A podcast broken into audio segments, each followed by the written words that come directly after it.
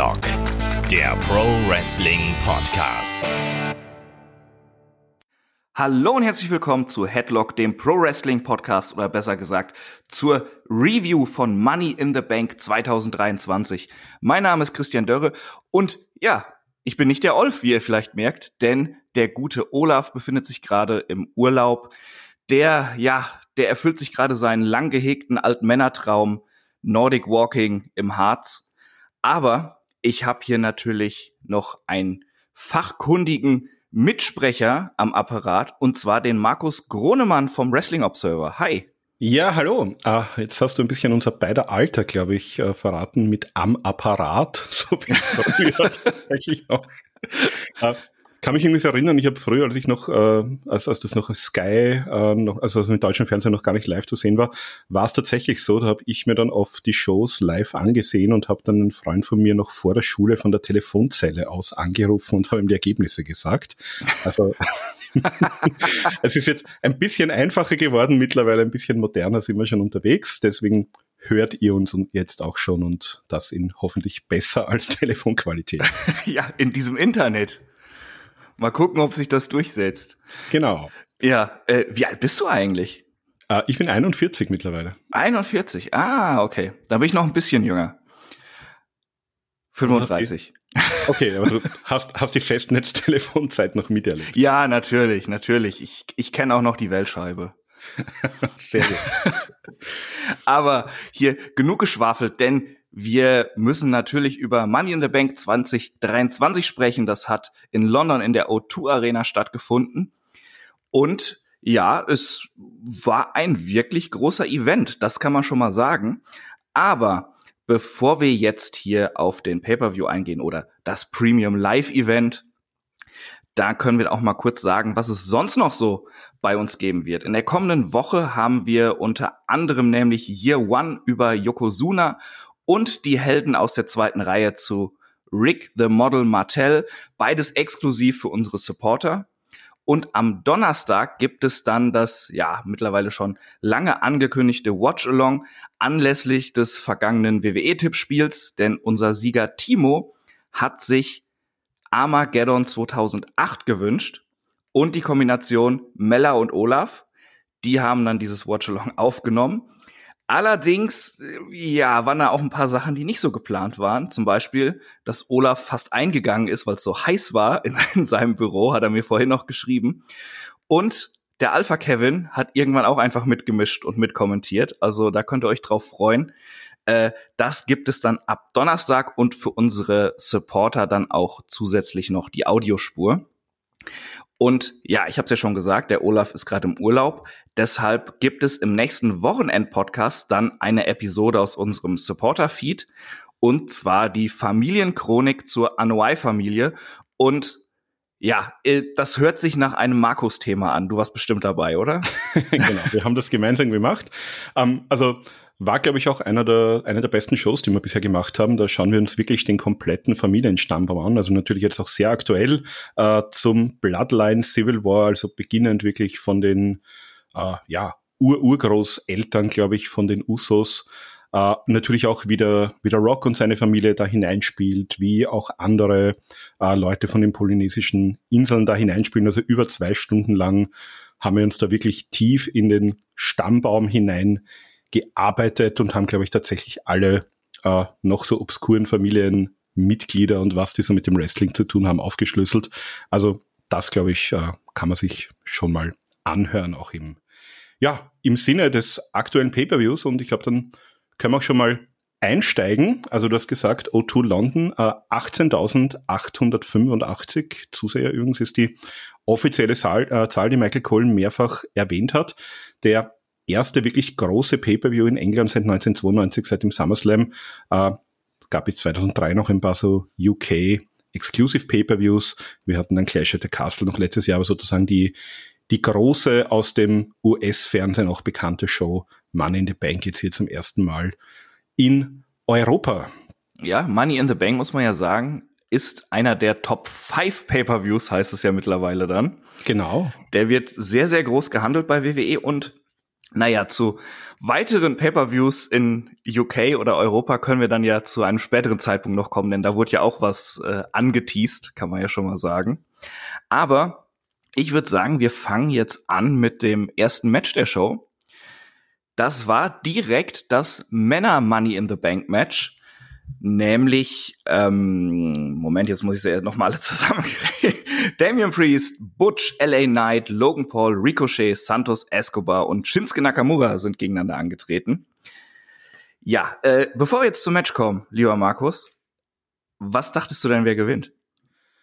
Ähm, also ich hatte tatsächlich LA Knight auf dem Zettel. Ähm, das war sozusagen meine, meine erste Wahl. Ähm, ja, Logan Paul war jemand, da habe ich mir gedacht, das würde natürlich so ein bisschen für die, für die Publicity helfen, wobei der hatte ja schon sein Titelmatch, also zumindest gegen Roman Reigns in der Vergangenheit, aber den, den würde ich bei solchen Matches auch nie ganz ausschließen. Also einerseits ist er mittlerweile wirklich sehr gut, dafür, dass er eigentlich überhaupt kein Wrestler ist und ist natürlich ein großer Name.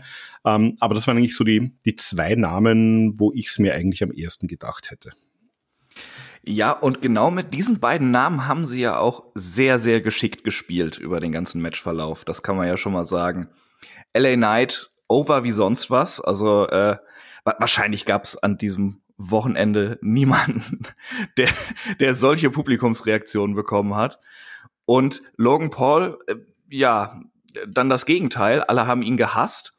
Und auch damit wurde über das ganze Match sehr, sehr ordentlich äh, gespielt dann.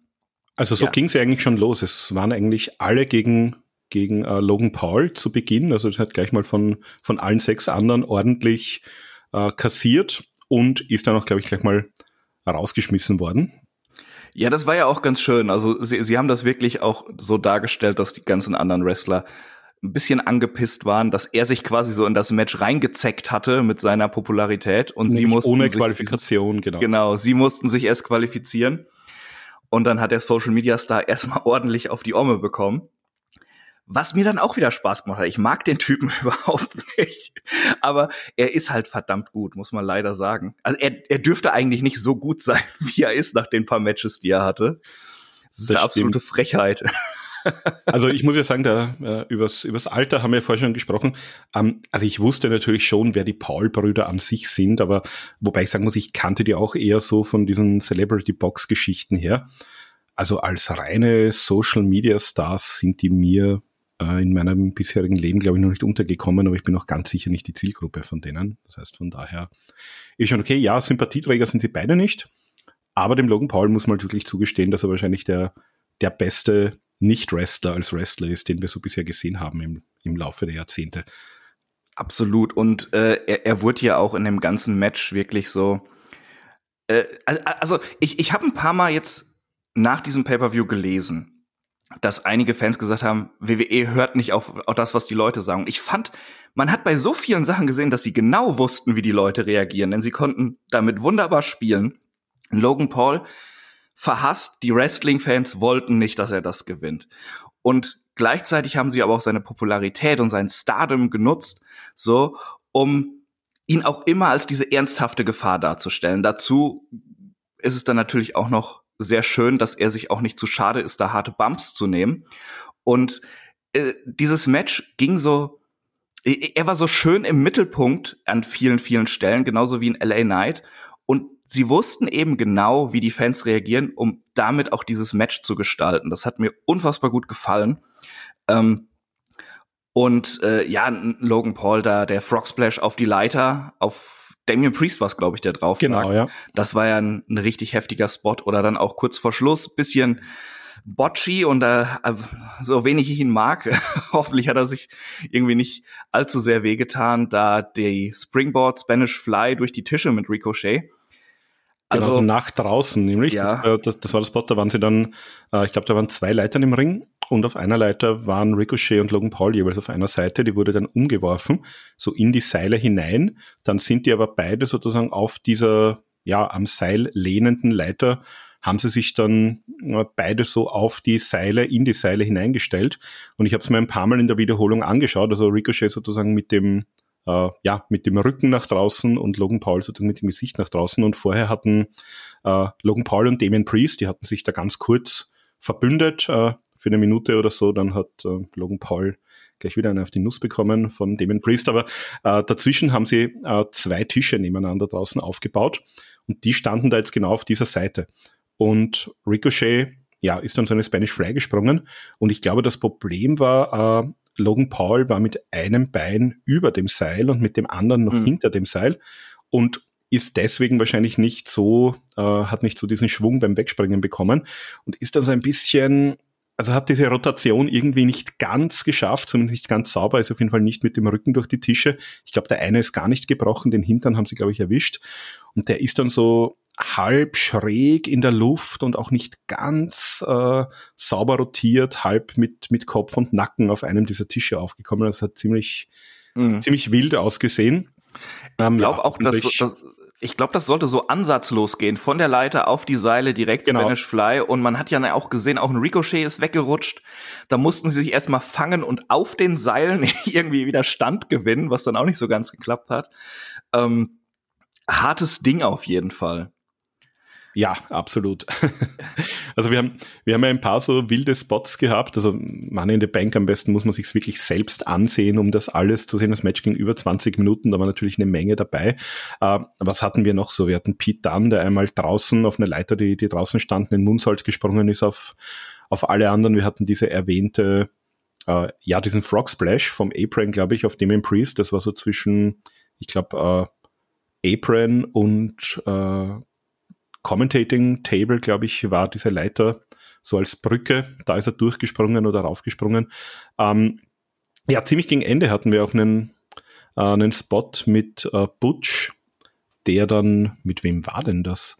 Der diesen Joke äh, dann äh, äh angesetzt Butch hat. und Escobar auf der Leiter. Genau, äh, wo, wo Butch ihn quasi ausjoked und dann mit ihm gemeinsam von der Leiter auf wiederum eine andere Leiter fällt. Also nicht, nicht ganz so furchtbar wie frühere Leitermatches, aber doch einige wilde Geschichten. Da hast du jetzt noch was unterschlagen. Sie fallen ja nicht nur auf die Leiter, dann kommt auch noch Ricochet und springt mit einem Springboard 450 auf die beiden drauf. Ja, genau. Das, das gab's dann auch noch, ja.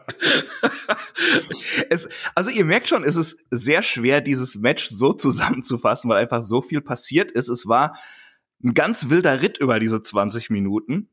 Und es waren aber auch so viele schöne kleine Momente, fand ich dann zum Beispiel, äh, als Butch dann den Cricketschläger ausgepackt hat und die O2 Arena ausgerastet ist. Äh, oder halt auch einfach, wie ein Priest gerade am Anfang äh, in diesem Match agiert hat. Ich finde, der hat eine unglaubliche Präsenz und konnte sich da immer wieder schön aufbauen und harte Aktionen wirklich gegen seine Gegner fahren.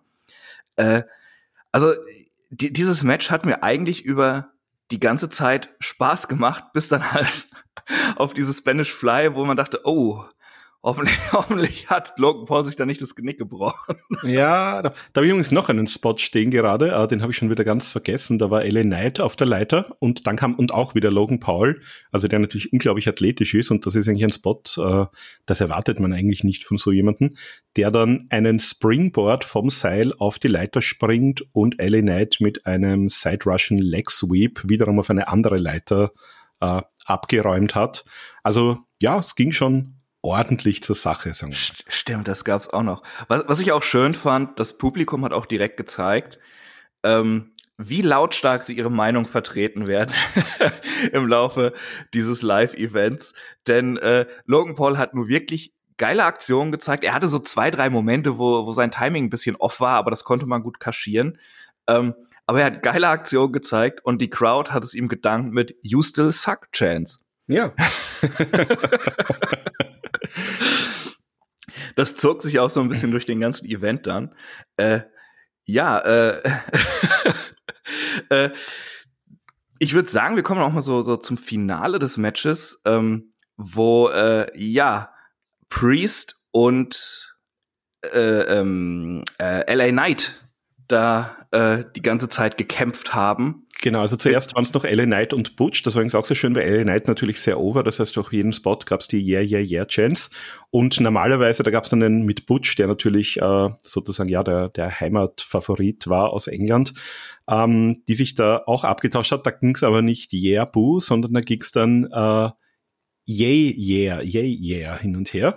Das wäre auch sehr schön. Ähm, da hat Butch ihm dann sozusagen die, seinen, seinen Fingerbreak-Spot gemacht, ähm, wo er dann entsprechend abgestürzt ist. Und genau, dann, dann kam Priest, mit dem hat er es auch versucht.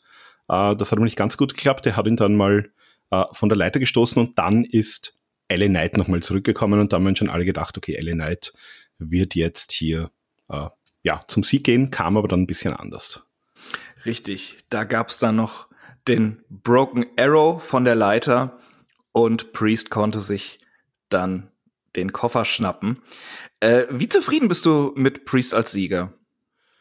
Ähm, ja, wir haben dann später, da werden wir gleich noch dazu kommen, hat er schon ein bisschen äh, eine Rolle gespielt. Also es hat in letzter Zeit auch schon ein bisschen den Anschein gemacht, als würden wir hier irgendwann mal auch einen äh, Damien Priest Babyface-Turn sehen, äh, wo es vielleicht dann auch mit dem Stable, mit dem Judgment Day ein bisschen bergab gehen könnte. Ähm, grundsätzlich, glaube ich, kann man mit dem schon sehr viel machen. Ich sehe den jetzt auch weniger gegen Roman Reigns. Ich denke mal, dass der eher so im äh, ja, im Raw-Titelbild mit äh, Seth Rollins und vielleicht auch Finn Balor in weiterer Folge äh, eine Rolle spielen wird. Und der hat natürlich alles, was man bei der WWE sucht. Also der hat natürlich den entsprechenden Look, du hast schon gesagt, der hat das Charisma, der ist groß, der ist natürlich gerade in diesem Hispanic Market, äh, Puerto Rico, Mexiko und so weiter, wäre natürlich populär. Man hat immer noch diese Bad Bunny Geschichte, die man vielleicht irgendwie auch im Mainstream weitererzählen kann. Also ich glaube, das ist schon eine ganz gute Wahl für die WWE für die nächsten Monate und für das nächste Jahr, je nachdem, wann wir diesen Cash-In dann sehen werden von ihm. Äh, ich war auch sehr zufrieden auf jeden Fall mit ihm als Sieger. Nicht nur, weil ich ihn im Tippspiel ausgewählt hatte äh, und ich dadurch Punkte bekommen habe und jetzt an Kai vorbeigezogen bin, was ihn ganz besonders ärgert. Ähm, ich, äh, ich finde, er hat wirklich so eine, so eine Präsenz. Er, er kann sehr viel. Seine Promos sind so ein bisschen, äh, aber äh, ich, ich finde, er strahlt sehr, sehr viel aus. Und äh, ich, ich finde, das hat er auch irgendwo verdient. Er ist, äh, er leistet eigentlich immer gute Arbeit im Ring.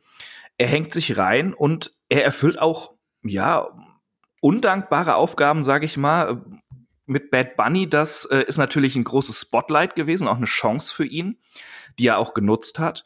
Aber so ein bisschen undankbar ist es ja schon, sich als Wrestler dann für einen Promi hinzulegen und sich von dem verprügeln zu lassen. Aber er hat das alles sehr, sehr souverän und sehr, sehr gut gemacht und äh, hat sich ganz einfach für größere Aufgaben, glaube ich, empfohlen im WWE-Kosmos. Und ich bin sehr gespannt, wie es weitergeht. Ich finde, Damian Priest kann sowohl als Heel auch, als auch als Face funktionieren. Und äh, ich würde ihm es auf jeden Fall gönnen. Und wenn es nur ein kleiner Title Run ist, aber äh, ich würde mir das gerne mal angucken. Ist halt auch mal, ja, ist, ist, ist mal was Neues, ne? Ähm, man kann ja sowieso sagen, hier in diesem Leather Match waren viele frische Gesichter, die noch nicht so viele Titelmatches hatten. Ähm, und ja, ich, mochte an diesem Match vor allem, dass eigentlich so jeder seinen Spotlight bekommen hat. Ein, Santos Escobar, finde ich, ist leider ein bisschen abgesagt. Also er hatte so seine Momente, aber die waren nicht ganz so groß, was ich ein bisschen schade fand. Ich, ich halte sehr viel von ihm. Aber ansonsten hat jeder so seine Rollen sehr, sehr geil verkörpert. Ein Ricochet, der eigentlich wie so ein Flummi durchs Match gesprungen ist. Ein Nakamura, der super verbissen um diese Chance gekämpft hat. Logan Paul, da, äh, der hat seine, seine, ja, seine Schleimbeutel-Popularität super verkauft. Ein LA Knight over wie sonst was, wird von allen gefeiert, hat seine Momente bekommen, hat ja so seine Hope-Spots gehabt. Damian Priest äh, hat teilweise wie ein Monster agiert in diesem Match. Butch, Hometown Hero, hat auch gut funktioniert. Gerade für ihn hat's mich unglaublich gefreut. Also Pete Dunn liebe ich ja eigentlich seit Progress-Tagen schon. Äh, und das hat einfach Spaß gemacht. Also äh, selbst wenn ihr jetzt nicht Zeit habt, diesen kompletten Pay-per-View zu gucken, würde ich sagen, schaut euch auf jeden Fall das Männer Money in the Bank Match an. Das war ein ganz, ganz tolles Ding. Genau, aber weil du Escobar gesagt hast, da ist mir ein Spot, ähm, ist mir da auch sehr im Gedächtnis geblieben. Der ist ja nämlich von einer Leiter auf die andere Leiter gesp äh, gesprungen und hat einen Hurricane Runner gezeigt. Also das war schon auch ziemlich cool. Ich fand, der hat eigentlich schon seine Auftritte gehabt, aber bin bei dir von dem äh, den könnte man natürlich noch ein bisschen prominenter auch zeigen. Ja, also er hatte seine Spots, aber irgendwie ähm, sind sie teilweise nicht so rausgestochen wie bei den anderen, fand ich. Äh, aber guckt's euch einfach mal selbst an, falls ihr es noch nicht getan habt. Ähm, und schreibt uns auch gerne eure Meinung, ob jetzt bei YouTube oder auch in unserem Discord. Schreibt uns gerne, was ihr von dem Pay-per-View haltet. Ja, und jetzt hatten wir da so ein 20 Minuten Schlagabtausch, Spotfest, whatever, großer Fun. Und dann kam, da, kam das Match um die Women's Tag Team Titles.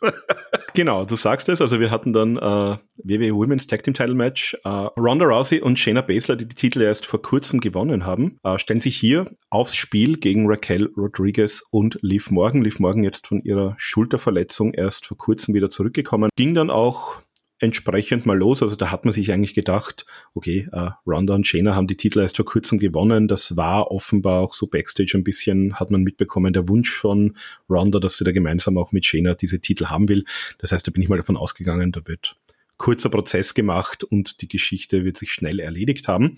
Äh, ging auch so entsprechend los, also Shayna gleich mal den Arm, die verletzte Schulter auch von Liv Morgan attackiert, äh, Liv dann mit einem Hurricane Runner sich befreit, aber dann kann Rom da rein und hat da auch gleich mal entsprechend aufgeräumt und ja, Ronda äh, zeigt ein bisschen Judo, äh, wirft Lifter durch die Gegend, Jaina kommt, setzt einen Armbar an, Ronda kommt noch, kombiniert das äh, gleichzeitig einen Enkellock. Also da hat man eigentlich schon geglaubt, okay, das wird nicht länger als fünf Minuten gehen und Ronda und Shayna werden da einfach ja als Siegerinnen vom Platz gehen.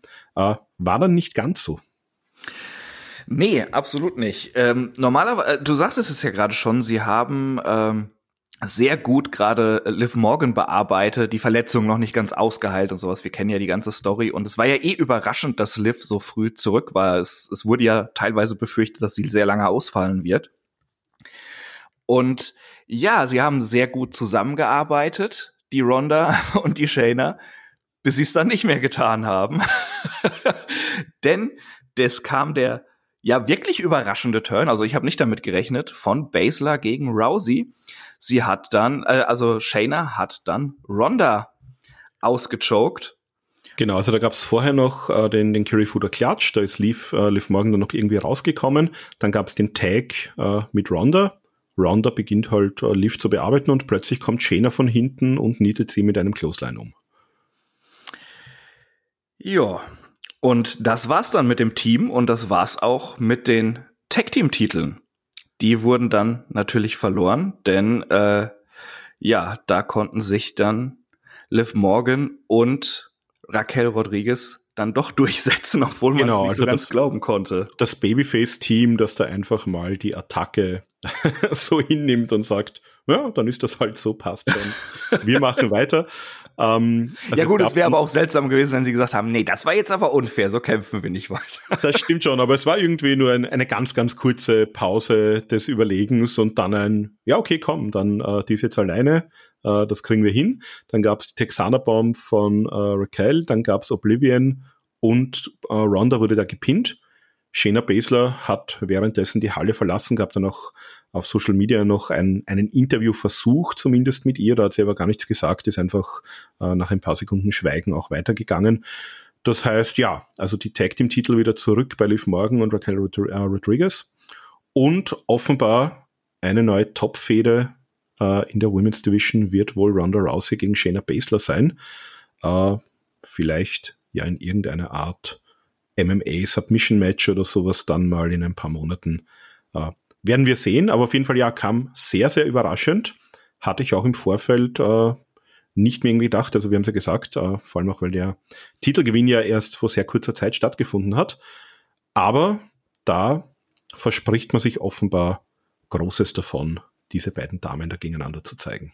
Ja, ich muss sagen, ich bin weder ein großer Fan von, von Shayna noch von Ronda. Ich glaube, das weiß man, wenn man unsere Podcasts hier gehört hat. Äh, aber ich finde es sehr, sehr gut, was da passiert ist. Also äh, die Women's Tag Team Titles, ich, ich weiß nicht, die, die saugen irgendwie äh, sämtliche Lebensenergie aus sämtlichen Zuschauern, habe ich immer äh, den Eindruck. Und auch aus den Leuten, die, die daran beteiligt sind. Also Liv Morgan, Ra Raquel Rodriguez war eh irgendwie so ein komisches Team und jetzt haben sie den, den Titel, den irgendwie auch niemand interessiert, weil das so unterrepräsentiert ist, diese Division, die Teams werden zusammengeworfen. Und äh, ja, und ich fand, man hatte schon gemerkt in den letzten Wochen, eine Ronda Rousey ist ja, auch wenn ich sie persönlich nicht mag, sie ist ja was absolut Besonderes in diesem Roster und sie, sie ist ein großer Star. Und ich finde, das ist ihr in dieser Zeit, in dieser, ähm, ja, uninteressanten Division, ist das echt abhanden gekommen schon. Man hatte auf einmal das Gefühl, okay, äh, Ronda ist jetzt eine wie alle anderen. Und das darf ja eigentlich nicht sein, wenn du so eine Person in deinem Roster hast.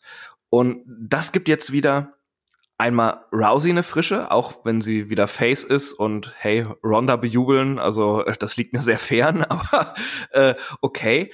Ähm, das könnte interessante Matches geben, wie du schon sagtest, mit dem MMA-Hintergrund. Da kann man natürlich auch sich coole Stipulations einfallen lassen. Und was mir auch gefällt, das haben wir ja über Jahre immer wieder bemängelt in der Women's Division bei WWE, dass eigentlich immer nur der Titel im Fokus ist und der Rest der Frauen wird irgendwie in sechs oder acht Frauen Tag Team Matches geworfen in den in den Weeklies und ist irrelevant, bis wieder ein neuer Contender für den Titel gesucht wird. Äh, und jetzt läuft hier halt eine Storyline, die nichts mit dem Haupttitel zu tun hat, die auch mit dem ja, irrelevanten Women's Tag Team Titel nichts zu tun hat. Und das fand ich jetzt schon bei, ähm, bei Raw ganz schön. Die Becky Trish Sache. Klar, Trish nicht mehr in ihrer Prime, braucht man nicht drüber reden. Aber dass da was lief neben dem Titel. Und das braucht, finde ich, auch die Women's Division. Es sind sehr viele talentierte Frauen in der Division.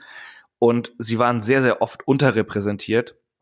Und ja, wenn das jetzt der neue Weg ist, dass auch zumindest mal noch eine große Story neben dem Titel da läuft in der Frauendivision, finde ich das erstmal ziemlich gut, auch äh, wenn ich dadurch äh, mir Ronda gegen Shayna angucken muss. also ich mag die ja beide schon. Ähm, übrigens, ich habe mich da geirrt. Also die haben natürlich den Titel äh, in einem Four-Way gewonnen, der wurde vakantiert, äh, haben aber die NXT Women's genau. Tag Team Titel jetzt vor einer Woche erst von Alba Fire und Isla Dawn bekommen also sozusagen die, die Unified Title jetzt äh, geschaffen und deswegen bin ich noch ein bisschen durcheinander gekommen, weil das auch erst eine Woche her war. Äh, die Titel selbst haben sie dann schon vor ja bisschen mehr als einem Monat gewonnen, aber trotzdem eine sehr kurze Regentschaft. Und ja, also Ronda Rousey bin ich ganz bei dir. Also ich mochte ihn natürlich zu, zu MMA-Zeiten sehr, sehr gerne. Also ich habe das schon ja wirklich sehr früh zu die ersten Strikeforce-Matches habe ich mir da schon äh, sehr gerne angesehen. Also die war natürlich eine damals einmalige Präsenz im MMA und auch dann im Sport. Also es gibt ja auch viele, die sagen, die, diese WWE Women's Revolution hätte so wahrscheinlich nicht stattgefunden, wenn nicht parallel dazu äh, Ronda Rousey so ein großer Star bei UFC geworden wäre. Und da ist sicherlich einiges dran. Und dass man die dann bekommen hat und die dann eigentlich so versandet ist, also vor allem jetzt seit dem letzten Comeback, äh, ist tatsächlich eine Schande.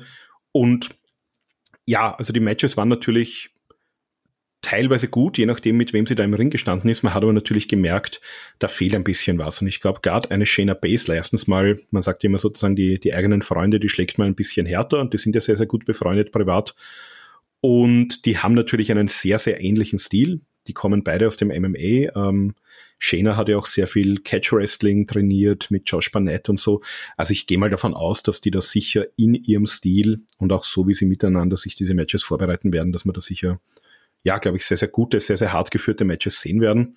Also freue ich mich persönlich drauf und ja, hoffen wir mal, dass der Ronda Rousey als großer Star äh, herausgeht, wird jetzt eher wieder natürlich dann ein, ein Babyface sein. Ähm, ist halt schwierig. Also sie ist für viele Menschen halt kein Sympathieträger, von daher sagt man als Heel ist sie besser drauf. Auf der anderen Seite so als großer Star bist du natürlich als Babyface immer ein bisschen leichter gestellt. Ähm, das heißt, wenn da jetzt noch das dahinter ist, was wir uns erwarten, dann kriegen wir das hoffentlich mit einer interessanten Match-Serie hin. Werden wir mal schauen, was bei Raw und bei SmackDown eventuell hier wie die Geschichte da weitererzählt wird. Auf jeden Fall. Äh, wie, wie fandst du das Match denn jetzt so insgesamt? Mal, mal ein kurzes Fazit. Naja, das ging, das ging neun Minuten und ich glaube, das letzte Drittel war dann schon die Attacke. Also da war nicht viel.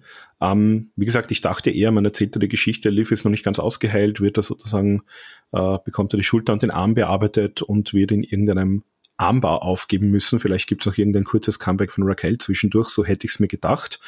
Ähm, ja, ich, ich kann jetzt nicht viel sagen, weil man tatsächlich nicht sehr viel äh, gesehen hat, also auch nicht wahnsinnig viel von Liv Morgan. Das heißt, man kann jetzt auch gar nicht sagen, äh, wie gut oder schlecht die wirklich ausgesehen hat, weil natürlich diese Verletzung auch eine große Rolle gespielt hat. Ähm, war okay, würde ich mir, würde ich aber jetzt keine Empfehlung geben, das unbedingt zu sehen. Ähm, die, die Attacke kann man sich, glaube ich, auch auf Social Media ansehen und der Rest vom Match, da, da war nicht wahnsinnig viel dahinter, muss ich sagen. Ja, ich, ich muss sagen, äh, also äh, haben wir ja schon gesagt, der Turn, der, der ist sehr interessant.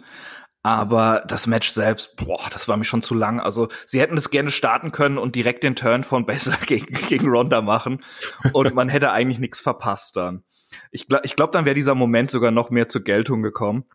Stattdessen hätte ich mir diese Matchzeit, die sie dafür äh, verschwendet haben, lieber bei unserem folgenden Match gewünscht. Das war nämlich dann das Match um den Intercontinental Title uns Gunther gegen Matt Riddle. Das genau, war um, sehr kurz. Sieben Minuten 40 hat's nur gedauert. Genau. Um, davor hatten wir übrigens noch eine ganz, ein ganz kurzes Interview mit uh, Damon Priest, uh, der jetzt uh, nicht Mr. Money in the Bank, sondern Senior Money in the Bank ist. Und der hat nicht viel gesagt. Er hat nur gesagt, um, also er kann quasi überall eincashen und er wird sich den Titel holen. Um, hat er dann auch noch eine Rolle gespielt, bisschen später. Genau, aber Gunther gegen Matt Riddle, ja, äh, hatte natürlich eine Vorgeschichte, also äh, zwischen Imperium und Riddle, auch gemeinsam mit äh, Sami Zayn und Kevin Owens, hat sie da in den letzten Wochen schon öfter mal ein bisschen gekracht bei Raw. Dann gab es dieses Match von Matt Riddle gegen Ludwig Kaiser, dem ja vorausgegangen ist auch dieser Backstage-Brawl zwischen Kaiser äh, Vinci und Matt Riddle, wo er Vinci ja mit dem Enkellock außer Gefecht gesetzt hat. Ja, und bei dem, nach dem Match, da hat er Ludwig Kaiser dann besiegt, gab sozusagen die Rache. Also da hat äh, Gunther gemeinsam mit Kaiser dann auch den Knöchel von Matt Riddle entsprechend attackiert. Der war hier auch einbandagiert, also auch ganz offensichtlich noch nicht wieder ganz gesund. Und ja, da haben wir uns natürlich viel erwartet. Also du hast schon gesagt, äh, früher hast Pete Dunn bei Progress angesprochen. Ähm, Matt Riddle und Walter damals noch hatten ja auch bei Progress eine Fehde, da ging es damals noch um den Atlas-Title. Das heißt, die kennen sich von früher, die haben sich auch wirklich Schlachten geliefert. Oh ja. Und ja, da hat man sich jetzt natürlich auch so ein bisschen äh, 15, 20 Minuten Schlacht hätte man sich hier gewünscht, äh, gewünscht. War entsprechend natürlich jetzt kürzer mit 47. Ähm, ja, und dieser, diese Knöchelverletzung von Riddle, die wurde natürlich von Gunther ja. auch gnadenlos ausgenutzt. Ich, ich denke, man hatte sich auch so, so eine Schlacht erwartet, weil ähm, WWE hat ja gerade auch bei den letzten Pay-Per-Views Gunther immer seine Zeit gegeben, um, um die Matches zu führen. Und diesmal haben sie es ein bisschen anders gemacht. Sie haben äh, diesen großen äh, Premium Live-Event-Auftritt eher genutzt, um die Story weiterzuziehen. Denn die Story war für mich hier dann auch, dass ein Riddle, das hat man ja gesehen, einem Gunther an sich sehr gefährlich werden kann aber dass diese Verletzung ihn klar ausgebremst hat. Also äh, da könnte noch was kommen, obwohl ein Gunther wohl erstmal jemand anderen vor der Brust hat, da kommen wir gleich noch zu. Ähm, aber dieses Match hat mir sehr gut gefallen. Ich finde so, so Kämpfe, wo dann jemand mit der Verletzung reingeht und die wird die ganze Zeit bearbeitet und sowas schon mal richtig langweilig. Das hat man halt oft gesehen, klar, es gehört auch dazu, aber zu oft wird es sehr lang gezogen. Und hier hat es sich alles wunderbar flott angefühlt, weil äh, die beiden, äh, die haben eine unglaubliche Chemie. Du hast es ja schon angesprochen. Sie sind in den Indies schon öfters aufeinander getroffen, haben sich geile Kämpfe geliefert. Und sie konnten das, fand ich persönlich, die ganze Zeit so aussehen lassen, als wäre es ein echter Kampf.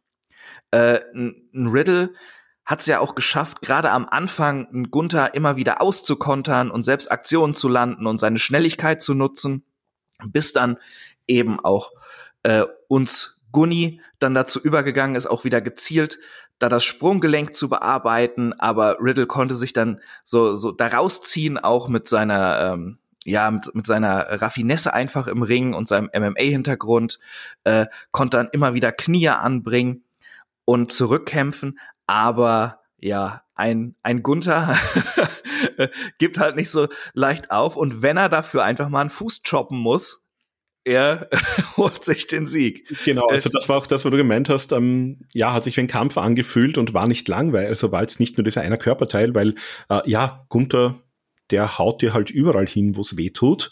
Ähm, und zwischendurch, wenn er dann noch den getapten Knöch Knöchel in die Finger bekommt, dann wird halt der mal gejobbt. Ansonsten kriegst du deine Jobs halt in den Nacken, auf die Brust oder sonst wohin. Also da ist er nicht wählerisch. Und ja, also Riddle auch immer wieder mit Submissions. Er hat gleich zu Beginn auch eine äh, Kimura, also einen Double Wristlock äh, angesetzt. Da gab es aber gleich den, den Body Slam. Dann gab es eben äh, verschiedene Versuche, Niba, Ankle Lock.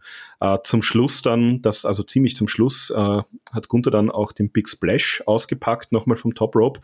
Äh, ist aber sozusagen direkt in eine Triangle reingesprungen. Also das war auch, äh, hat auch schön ausgesehen. Ähm, aber auch da, Gunther äh, hebt ihn halt dann hoch und powerbombt ihn. Äh, dann hat er noch den, den Half Crab gezeigt, dann kamen eben diese, diese Jobs gegen den Enkel. Wo ich und sehr lachen musste übrigens. das, war, das war sehr schön, genau. Und das hat aber sozusagen wirklich dann direkt zum, zum Sieg geführt. Er hat nämlich sozusagen den, äh, den Knöchel nochmal ordentlich bearbeitet hat dann einen äh, Enkellock seinerseits angezeigt, äh, angesetzt und dann musste Riddle auch sozusagen aufgeben. Also hat getappt, äh, Tap or Snap. Er wollte sozusagen nicht, dass der Knöchel dann noch weiter in Mitleidenschaft gezogen wird und hat sozusagen hier das Match aufgegeben. In ja 7:44 ging's. Ähm, Wie du schon sagst, ne, es hatte einen geilen Matchfluss dafür, dass es so so ein Bearbeitungsding war. Äh, also ich hatte nicht den Eindruck, dass ein Riddle hier verpulvert wird. Ähm, das, das konnte man wirklich authentisch und äh, ja ernsthaft irgendwie umsetzen, dass er auch nicht unbedingt gegen Gunther aufgibt, sondern eben wegen seiner Verletzung da. Also ich, ich fand es wirklich sehr, sehr gut und sehr clever gemacht, wie sie dieses Match da geworkt haben. Genau, ja, nein, das war, das war schon alles sehr, sehr schön. Also Gunther ja wirklich ein ja, ein Meister des Berufsringkampfs, anders kann man es gar nicht sagen. Ja, und äh, Riddle, sagtest du ja schon, hat dann aufgeben müssen. Und ja, Gunther hat das natürlich gefallen, aber danach ging dann die Musik eines anderen Wrestlers an, der sein Comeback feiert. Den haben wir zuletzt bei WrestleMania gesehen. Und da hat er eben auch gegen Gunther gekämpft, nämlich Drew McIntyre kam zurück. Was genau. war deine Reaktion? Ja, also ähm, ich ähm, hatte ein bisschen mitbekommen. Also Drew McIntyre war offenbar vor WrestleMania schon verletzt, hat sich da jetzt auskuriert. Äh, dann gab es ein bisschen, also sie haben sich noch, noch, als sich mit der WWE noch nicht auf einen neuen Vertrag geeinigt, hat man gehört. Also da gab es offenbar auch noch Themen, wobei das eine mit dem anderen jetzt nichts zu tun hat. Und mir persönlich, also ich habe das schon mitbekommen, dass Drew McIntyre jetzt nicht da ist. Ähm, wir haben aber kürzlich erst wieder gehört, ja, Drew McIntyre wird auch so bei den Special Olympics in Deutschland äh, für die WWE vor Ort sein. Also der war für mich irgendwie nicht so hundertprozentig weg. Das heißt, so im ersten Moment war es mal so, ah, ja, Drew McIntyre, England, klar, äh, kann man mal machen. Und erst als die Kommentatoren dann gesagt haben, ah, das ist ein großes Comeback, wir haben den seit WrestleMania nicht mehr gesehen, war es auch bei mir so, Ah ja, stimmt ja. Der war jetzt tatsächlich die letzten drei Monate äh, nicht da. ähm, ich, für mich war das irgendwie aber nicht so präsent, dass der komplett weg war. Ähm, ja, äh, ist natürlich gleich mal face to face gegangen mit Gunther. Gunther hat ihn dann so mit dem, ja, mit der Hand mal weggestoßen. Daraufhin gab es dann einen Headbutt und dann auch den Claymore. Also auch da wird das wahrscheinlich mal eine Fehde zwischen den beiden geben oder zumindest ein Match. Also habe ich auch übrigens gar nichts dagegen. Also Seamus, äh, Drew McIntyre, Gunther, in welcher Kombination auch immer, zu zweit, zu dritt, äh, die prügeln sich ordentlich. Das, das passt schon so. Also das Match kannst du mir jederzeit hinwerfen. Was ich jetzt nicht sehen will, ist, dass Drew McIntyre ihm den Titel abnimmt. Ich will diese verdammten, diesen verdammten Honky-Tonk-Man-Rekord eingestellt wissen. äh, ansonsten können sich die schon mal ordentlich prügeln, bin ich bin ich voll dabei. Ich hätte auch gerne noch einen Matt Riddle eigentlich dabei, obwohl natürlich das One-on-One -on -One gegen Drew vielleicht die größere Ansetzung noch ist, aber für mich ist das noch nicht ausgestanden mit Riddle und Gunther. Will ich gerne noch mehr von sehen. Äh, ich bin sehr gespannt und hoffe allerdings auch, dass der gute Drew sein Gimmick ein bisschen überarbeitet hat, denn dieses äh, Klischee Highlander-Ding ging mir zum Schluss doch ein bisschen auf den Zeiger. Äh, so sehr ich ihn selbst und auch äh, im Ring einfach mag, weil er hat auch so eine so eine tolle Präsenz. Äh, bisschen weniger Schwert und Kilt, äh, bisschen mehr Ernsthaftigkeit wäre vielleicht ganz cool. Ja, also das ist natürlich so ein bisschen der Look und, und so ein bisschen der, das Alleinstellungsmerkmal, aber ich bin auch nicht böse, wenn die Geschichte mit dem Schwert jetzt mal auserzählt ist und er das Ding zu Hause lässt in Zukunft. Ja. Äh, apropos zu Hause gelassen. das hat Rey Mysterio oft mit seinem Sohn gemacht, weil er ja ein Deadbeat Dad ist. Und deshalb ist, ist der gute Dom Dom ziemlich sauer und führt sich auf wie eine kleine Kackbratze. Und das hat er jetzt auch gegenüber Cody Rhodes gemacht, denn das ist unser nächstes Match. Cody gegen Dirty Dom, was ich übrigens auch unfassbar witzig finde. Ich, ich finde diese ganze Dominic Mysterio Sache so unterhaltsam. Übrigens, ähm, was Sie im Kommentar gesagt haben, Dominic Mysterio hat behauptet, er wurde äh, in London äh, dabei erwischt, wie er bei Rot über die Ampel gegangen ist oder nicht am Zebrastreifen. Äh, und dann hat man ihn festgenommen und dann hat ihn in den Tower of London eingesperrt, also sozusagen ins historische Schwerverbrechergefängnis in, in London. Äh, er ist ja, ja ein, ein alter Knastbruder und äh, das Gefängnis hat ihn natürlich entsprechend hart gemacht. Ja, das, Dommy der Knacki. genau. Äh, ja, war mit Rhea Ripley draußen, die übrigens auch äh, Dirty Dom auf der äh, am Gesicht äh, stehen hatte. Ähm, ja, und natürlich, also es ging hier, Cody Rhodes hat es schon in der Vergangenheit bei, ich glaube eh auch bei SmackDown diese Woche äh, gesagt, also ja, ähm, Dominic, also äh, Rey Mysterio war kein perfekter Vater, der hat doch einige Fehler gemacht und einer davon steht jetzt vor ihm, nämlich der gute Tom. Also das war natürlich äh, so ein bisschen der Build-up dazu, war schon okay, also gab beiden hier was auch zu tun. Cody Rhodes ja zuletzt auch in, also natürlich bei der, in der großen Bloodline äh, Fehde mit Roman Reigns involviert. Brock dann, Lesnar danach. Dann Brock Lesnar danach. Also da kann man schon ein bisschen ruhiger zwischendurch angehen lassen und da ist ein Dominic Mysterio so als ja, äh, Chicken Shit Heel natürlich mal eine, eine willkommene Abwechslung zu den beiden davor. Er hat dann auch gleich mal so begonnen, also Dom gleich mal zu Beginn davongelaufen, aus dem Ring raus, sich ein bisschen versteckt. Ähm, und ja, der gute Cody musste ein bisschen warten, bis er ihm da die erste Schelle verabreichen konnte. Ja, aber es, es war halt auch schön gemacht wieder. Ich, ich finde, Dominik weiß halt auch genau, wie er mit diesem Gimmick und mit der Crowd zu spielen hat. Äh, es ist ja einfach immer schön, dieses, diese ohrenbetäubenden Boos aus der Crowd zu hören und wie er darauf reagiert und seine Mami muss ihm zur Hilfe kommen. Äh, ja, das, das hat sie ja auch wunderbar. viel gemacht. Also das war ja schon fast ein Handicap-Match äh, an gewissen Stellen. Also Rhea hat das sehr offensiv, also einerseits ist sie teilweise einfach, hat sie sich in den Weg gestellt und damit Cody sozusagen ja hier keine Frau schlagen kann, hat sie sozusagen schützend vor ihren äh, Dirty Dom gestellt, hat teilweise auch wirklich aktiv ins Match eingegriffen, äh, eingegriffen. also hat auch mal Cody das Bein weggezogen äh, oder ihn überhaupt aus dem Ring rausgezogen. Also äh, die, die hat da schon noch eine gewichtige Rolle gespielt am Ring.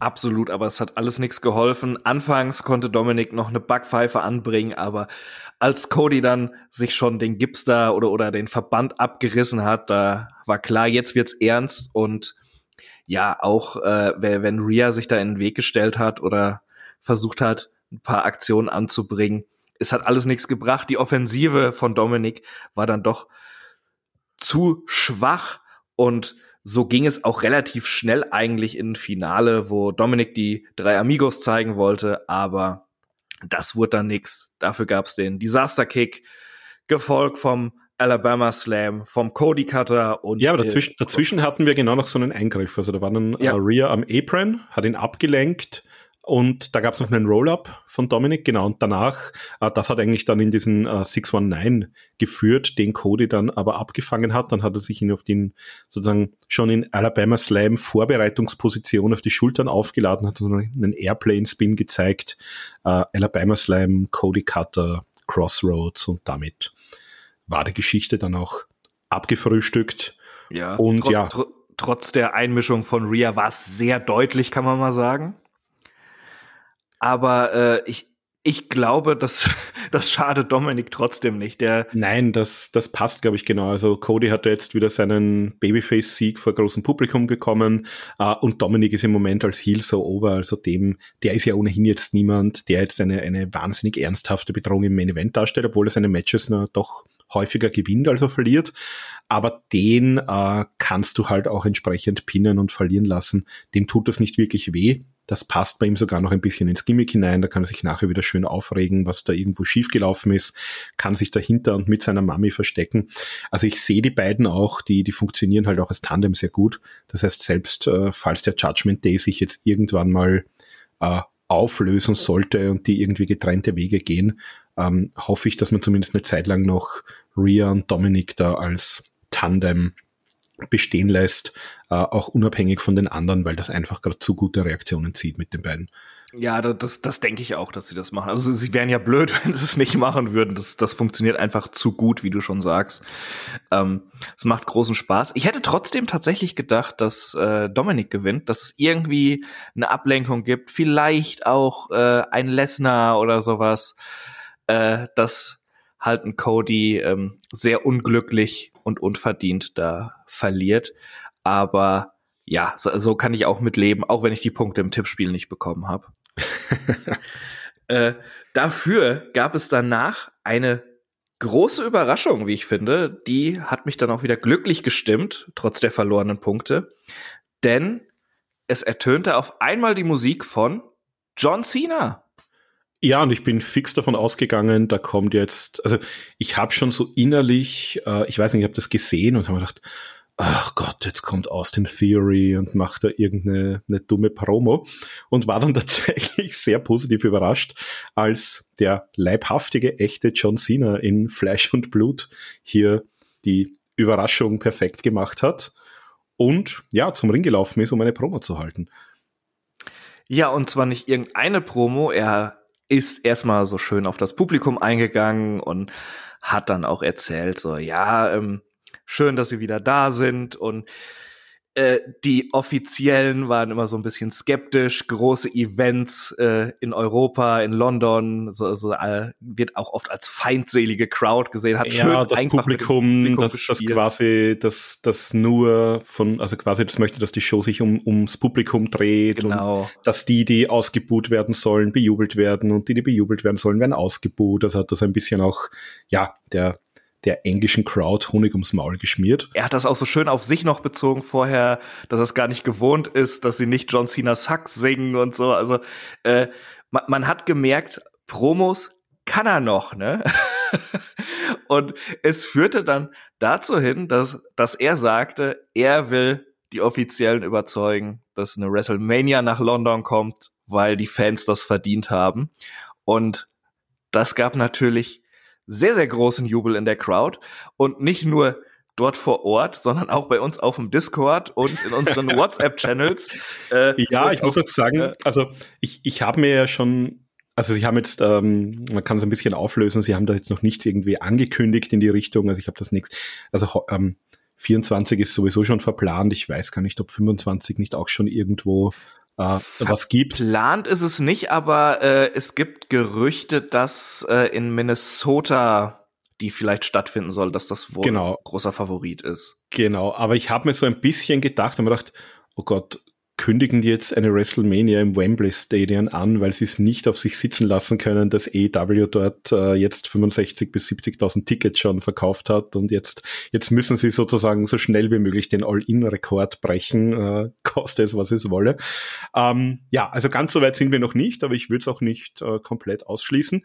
Jedenfalls, ähm, ja, Auflösung gab es da jetzt mal keine, denn ähm, da noch ein anderer. Äh, ja. Äh, äh, noch kurz hinzugefügt, aber ich, ich weiß gar nicht, ob das so unbedingt was mit AEW zu tun hat. Klar, möchten sie den Rekord brechen, das steht außer Frage.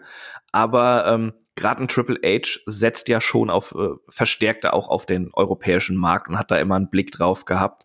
Ähm, und also ich sage, es hat nicht nur was mit AEW zu tun, dass sie auch den europäischen Fans dann mal mehr geben wollen, denn da sind die Stadien halt natürlich auch nach diesen ausgehungerten Jahren äh, schnell voll und gibt viel Geld. Und also ganz ehrlich, äh, ist, ist mir auch egal. Äh, AEW soll gerne öfters äh, äh, veranstalten in Europa, aber eine WrestleMania in London, die würde ich mir nicht entgehen lassen. Ne? Also das stimmt. Also habe ich gestern schon mit Kai geschrieben. So, wenn die das jetzt, wenn die das jetzt hier ankündigen, ne, sofort Tickets kaufen dahin. Flug schon mal gebucht für 2027. ja, aber wie du sagen wolltest, es kam nicht dazu, denn Grayson Waller kam raus. Genau, Grayson Waller kam raus und hat gleich mal äh, gesagt, nein, also äh, London hat hier keine WrestleMania verdient und wenn es eine WrestleMania im Ausland geben soll, dann doch bitte in seinem Heimatland Australien. Und das war für mich übrigens eine sehr lustige und bizarre Situation. Ähm, wir haben im, im Vorgespräch, habe ich es kurz erzählt, äh, ich habe seit Jahren äh, dieses Wochenende mal wieder ein bisschen mehr Impact geguckt. Ähm, bin nämlich vom Wrestling Observer gefragt worden, die hatten, es gab jetzt nämlich diese beiden Australien-Shows von Impact, ähm, ob ich da vielleicht die Live-Reports für die Webseite schreiben kann, weil das sozusagen in meiner Zeit, also in, in unserer Zeitzone hier in Europa günstig am Vormittag gelegen ist. Ähm, das habe ich jetzt gemacht und habe jetzt sozusagen, ja, noch am, am Vormittag, gestern und am Freitag äh, sehr enthusiastisches australisches Publikum bekommen, wo die australischen Wrestler auch natürlich die großen Stars waren und gefeiert wurden.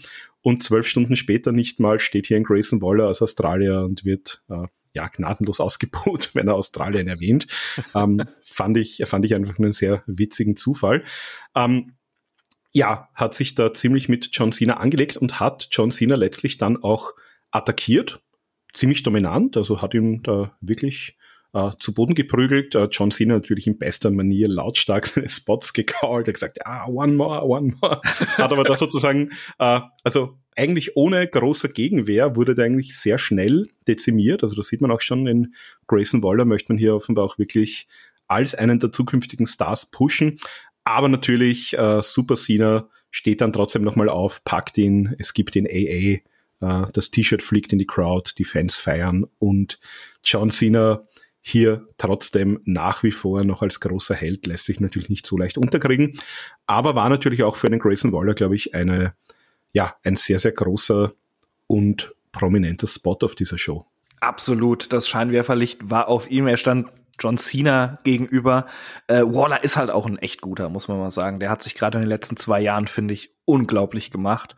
Ähm, ich hoffe, dass sie mit ihm noch Großes vorhaben. Ich, ich sehe da großes Charisma auf jeden Fall.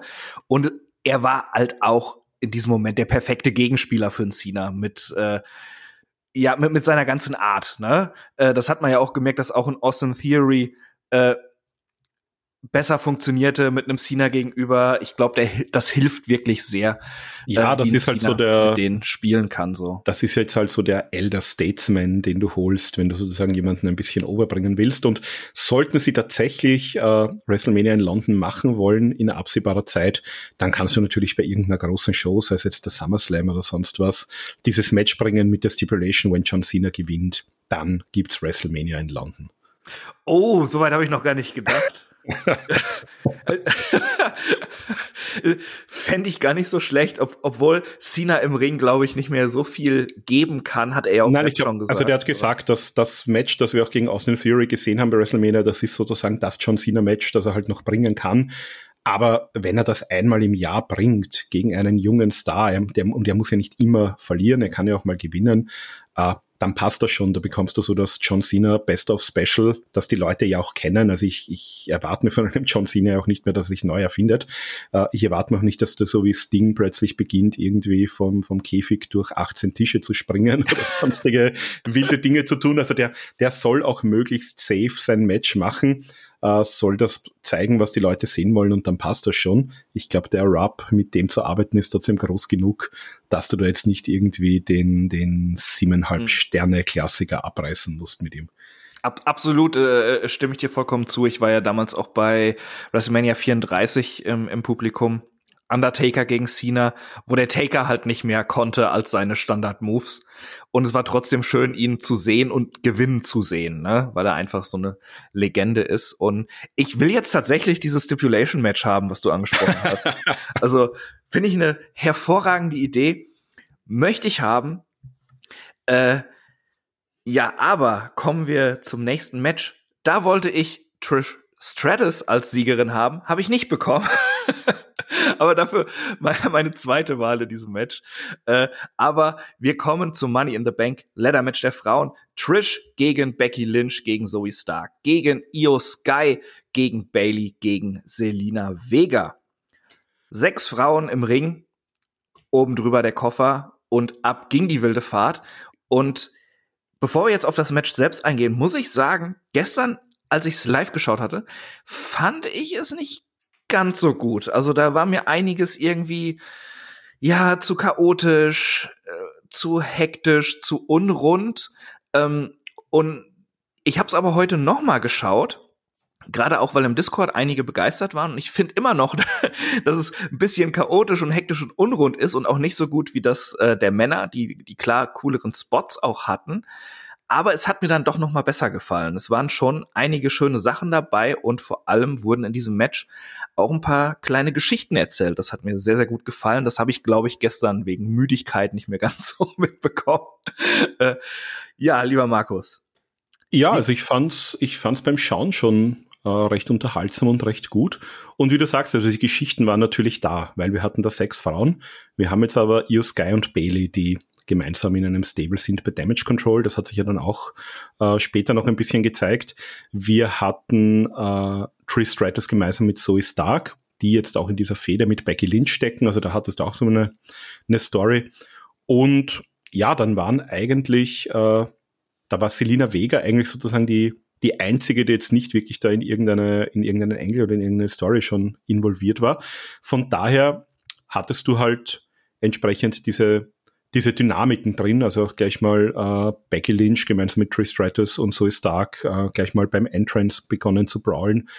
Und ja, die, die Leitern auch gleich mal noch außerhalb des Rings sehr früh schon zum Einsatz gekommen. Also da hat man gleich mal Selina sozusagen unter einer Leiter eingesperrt. Ähm, dann gab es schon die ersten Spots, wo sozusagen über diese Leiter dann von draußen in den Ring reingeklettert wurde. Also da haben sie sich schon noch was überlegt und auch so im Verlauf des Matches gab es da schon ein paar gute, innovative Spots, die ich so nicht gesehen habe. Es gab auch einzelne, die, die möchte ich bitte auch nicht mehr sehen. Da kommen wir ein bisschen später gleich noch zu. Aber da, da ging schon mal ordentlich zur Sache gleich zu Beginn. Absolut. Ähm, ich, ich mochte, äh, lass uns mal kurz erstmal auf die Bailey-Geschichte eingehen. Äh, du sagtest ja schon, Bailey und Io Sky äh, zusammen in Damage Control.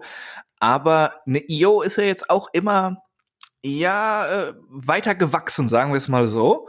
Und das konnte nach Bailey auch nicht so passen. Und wir haben gesehen in, im Verlaufe dieses Matches, wie eine Io Sky eigentlich nach Bailey auch immer zur Hilfe kam, während eine Bailey, die Io Sky, dann eher hintergangen hat und auf ihren eigenen Vorteil bedacht war, bis sich es dann, dann zum Schluss gerecht hat. Da kommen wir ja auch noch zu.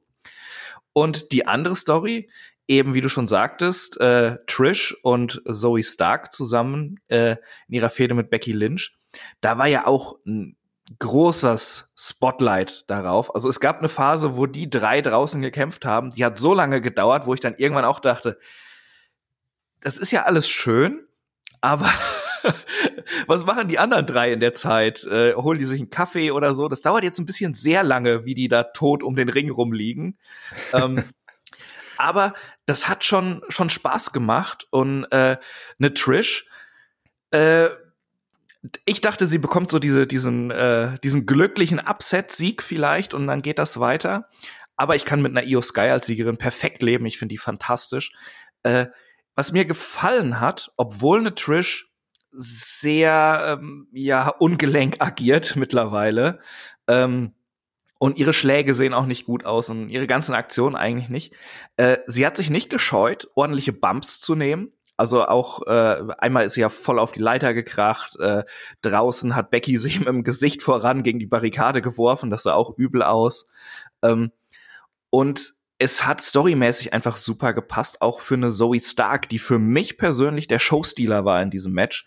Die hat unglaublich geackert. Sie war eigentlich überall zu finden, hat Trish geholfen, hat sich da mit Becky bekriegt, ist dann kurz drauf wieder in den Ring und hat äh, irgendwie eine Bailey darunter geschmissen, die gerade die Leiter erklimmen wollte, hat dann hinterher auch den ähm, Code Red von oben auf der Leiter auf eine angelehnte Leiter ja. durch Selina Vega kassiert. Also das, das muss ich nicht mehr sehen. Das, das habe ich mir angeschaut. Uh, ich ich glaube, ich habe es dann fünfmal noch zurückgespult, weil ich genau sehen wollte, was da passiert ist beim ersten Mal. Ich will gedacht, das nicht mehr die, sehen, aber ich spule fünfmal zurück. Also, naja, da ist es ja schon passiert. Ich möchte ich möchte nicht, dass jemand den Spot ein zweites Mal so macht. Aber die ist halt wirklich, die waren auf der Leiter, dann gab es so eine Leiterbrücke und da hat sie den Code Red gezeigt und also im, im Replay hat man es dann gesehen, äh, das ist erst nachher passiert, weil ähm, das hat für mich beim ersten Mal so ausgesehen, als wäre Zoe Stark da beim Fallen mit dem Kopf zwischen zwei so Leitersprossen eingeklemmt gewesen und hätte sich dann noch weiter gedreht. Und man gedacht, puh, da ist der Nacken dann gleich mal ab. Ähm, das dürfte aber so gewesen sein, dass sie da halbwegs äh, vernünftig gelandet ist und dann erst beim sozusagen nach hinten rollen da irgendwie mit dem Kopf reingekommen ist, also auch noch gefährlich genug. Ähm, ja, also so, so ganz furchtbar blöde Dinge kann man vielleicht sein lassen. Aber man hat sonst natürlich schon auch sehr, sehr äh, schöne Spots gesehen zwischendurch. Ja, also, also äh, klar, äh, ist jetzt nicht so gut gelandet, aber äh, ich, ich fand eine ne Zoe Stark wirklich unfassbar stark in diesem Match. Das äh, fand ich, hat ihr sehr, sehr geholfen äh, für ihr Standing in der Division und ich verspreche mir auch ein bisschen was von ihr. Ich finde sie wirklich sehr gut und ich glaube, sie kann auch von dieser Partnerschaft mit Trish weiterhin profitieren. Aber lieber Markus, gehen wir doch noch so ein bisschen auf verschiedene Sachen in diesem Match ein. Du bist derjenige, der sich jeden Spot aufgeschrieben hat, wie ich dich kenne.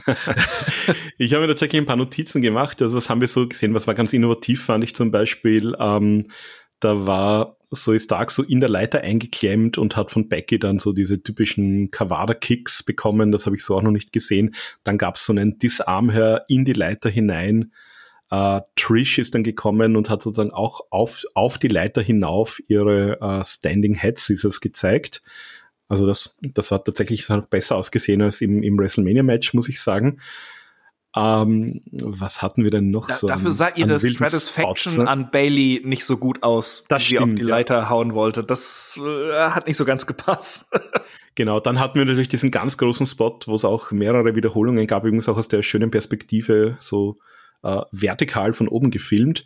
Äh, Io Sky, die auf die Leiter raufklettert und einen Moonsault auf alle anderen äh, springt, hat auch sehr, sehr schön ausgesehen. Dann gab es Selina, die einen Crossbody gezeigt hat von der Leiter.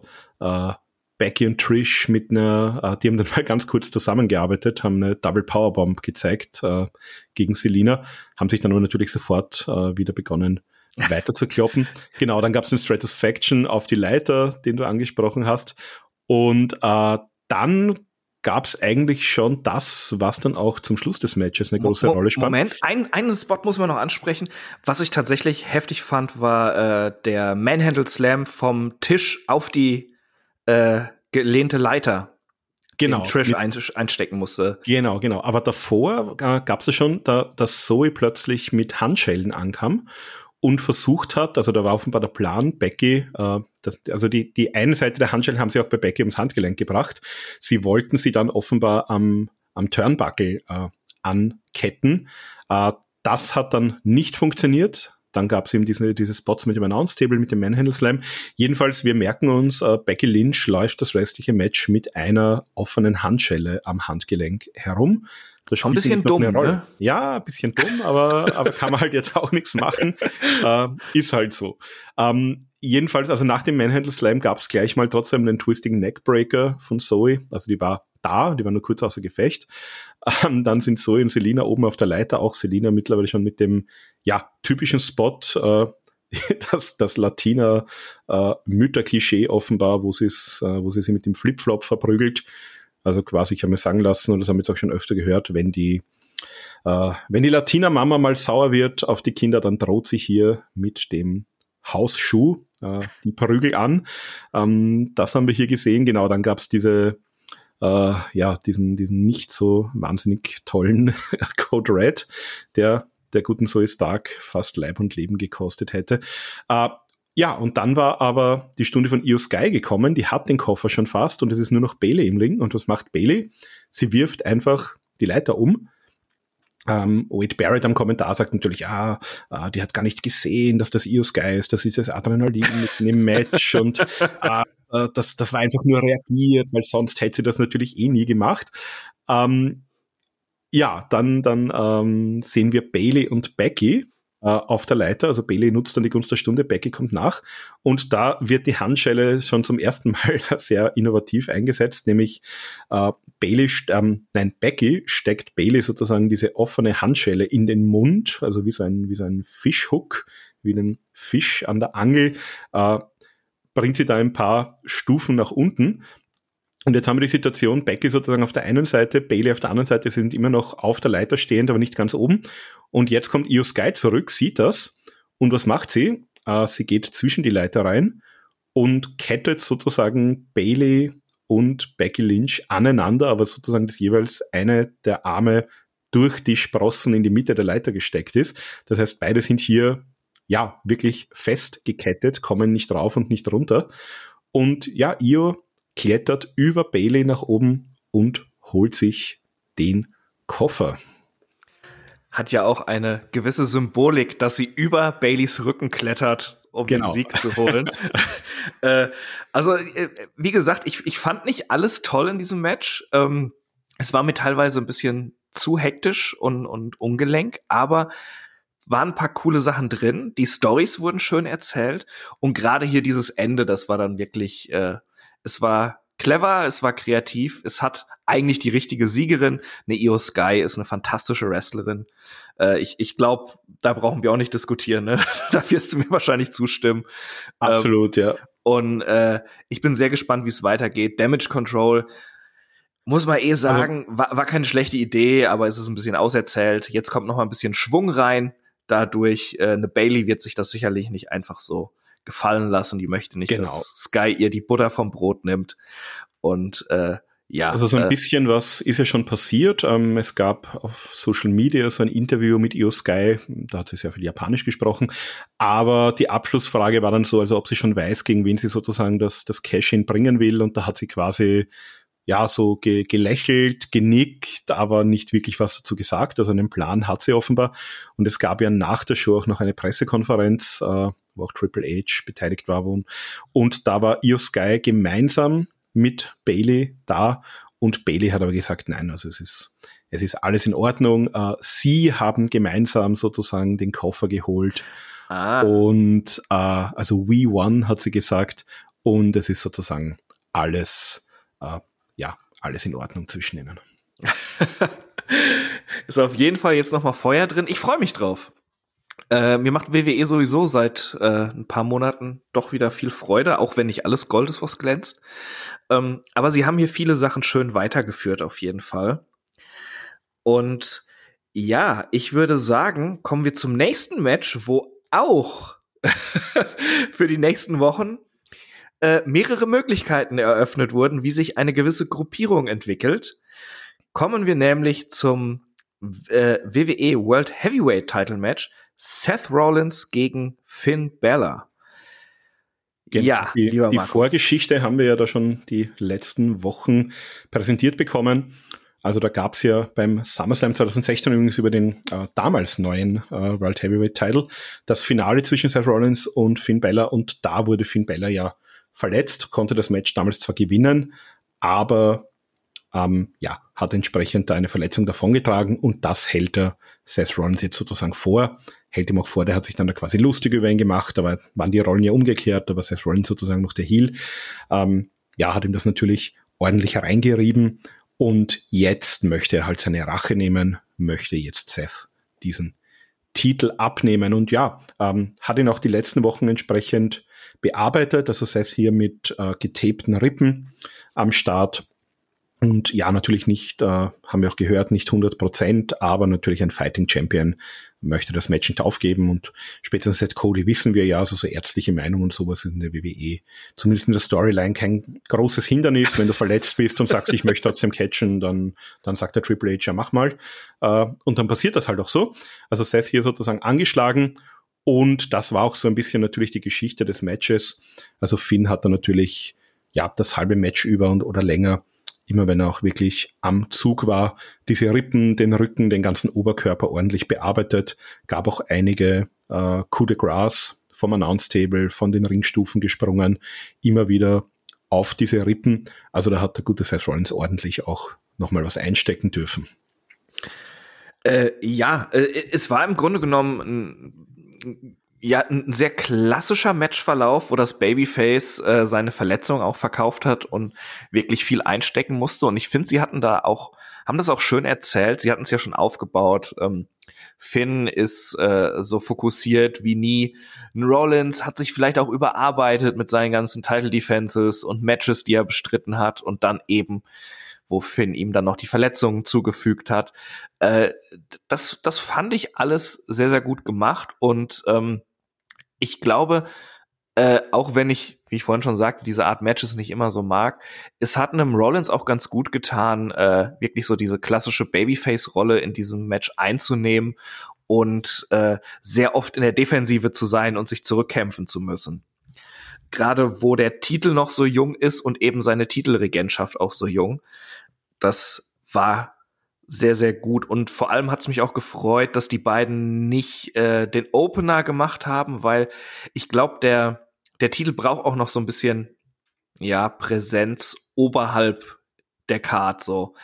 Äh, klar, Main Event war unstrittig eigentlich, aber ähm, ich, ich glaube, sie müssen sowohl Seth als auch den neuen Titel so ein bisschen, bisschen pushen. Und jetzt hatte man natürlich diese Leidensgeschichte, die man gehen konnte und eben, wie du schon sagtest, diesen Hintergrund da vom SummerSlam 2016 war es, ne, mit dem genau. Universal Title Match. Ähm, und das hat mir auch ganz gut gefallen und mir hat auch ein Finn Bella in dieser verbissenen Rolle besser gefallen als ja noch vor einigen Monaten, sage ich mal. Genau, also der hat da wirklich halt Zug um Zug äh, Move um Move dran gesetzt, Seth da wirklich systematisch zu schwächen. Also gab dann auch schon so einfach einen, einen normalen Double Stomp im, im Match. Also alles immer wieder auf die Rippen. Ähm, Seth zwischendurch auch mit ein bisschen Offense, aber nicht sehr viel. Es hat mal einmal versucht, zum Beispiel einen Pedigree zu zeigen. Äh, das wurde aber ausgekontert. Dann gab es ein paar so Kawada-Kicks, ein Running Knee, aber auch das äh, sehr schnell wieder dabei. Dann gab es ein paar Nearfalls von, von äh, Finn Bella schon nach einem Roll-Up, nach so einem äh, ja, Elbow und äh, einen Slingblade. Und dann ist Seth mal kurz zurückgekommen, hat den Superkick gezeigt und auch eine Buckelbomb. Und die Buckelbomb war ja sozusagen was, also jetzt nicht hier äh, in die Ringecke, sondern beim SummerSlam damals auf die, sozusagen gegen die Ringabsperrung, gegen die Barrikade, wo auch diese Verletzung von Finn Balor damals passiert ist. Ähm, ja, dann hat Seth noch versucht, einen Splash zu zeigen vom Top Rope, aber da natürlich auch die Knie hoch, das heißt wieder in die Rippen hinein. Und äh, genau, dann hat Seth, ähm, dann hat Finn wollte eigentlich sozusagen hier das Match beenden, ist schon rauf. Äh, Coup de Grace wollte er zeigen. Ähm, da ist Seth nochmal hoch. Äh, dann wurde aber runtergesuplext, also auch so ein Front-Suplex, auch wieder auf, auf Bauch und Rippen und Oberkörper geknallt, hat sich aber noch entsprechend äh, ja, wegrollen können. Das heißt, der äh, Coup de Grace ging daneben und wollte seinerseits den Curbstomp zeigen, der aber auch daneben ging. Und ja, so ging es ein bisschen weiter, bis dann plötzlich äh, Damon Priest rauskam, also der aktuelle Mann in der Bank Gewinner mit seinem Koffer. Und ja, genau, da, also da gab es davor noch einen, einen Pedigree, der dann gelandet ist, aber halt, da war Seth dann schon ziemlich fertig, hat ihn wirklich nur mit einer Hand irgendwie gecovert, das hat nicht gereicht. Und das hat Seth mal ordentlich abgelenkt. Das Damien Priest da war, der ist auch mal raus aus dem Ring, hat ihn quasi mal konfrontiert, angesprochen. Äh, der Damien Priest ist aber sehr cool geblieben, hat sich einfach einen Stuhl geholt, hat sich mal in Ruhe hingesetzt. Und äh, ja, das hat natürlich Finn Bella wiederum ausgenutzt, der da entsprechend wieder losgelegt hat. Mit mehreren Coup de Grasses, wie sagt man's da? Mit mehreren Double fragen, der, der Französisch kann, genau. Ich habe keine Ahnung. Gute Grasse äh, oder so. Ähm, Irgendwie so. E egal wie der Plural ist. ja. äh, auf jeden Fall mehrere Double Footstorms. Und dann will Bella ja auch zum Finale übergehen und ihm den letzten Coup de Gras verpassen. Genau, im aber wieder zurück, genau, geht ja. auf auf sowas das Seil, richtig.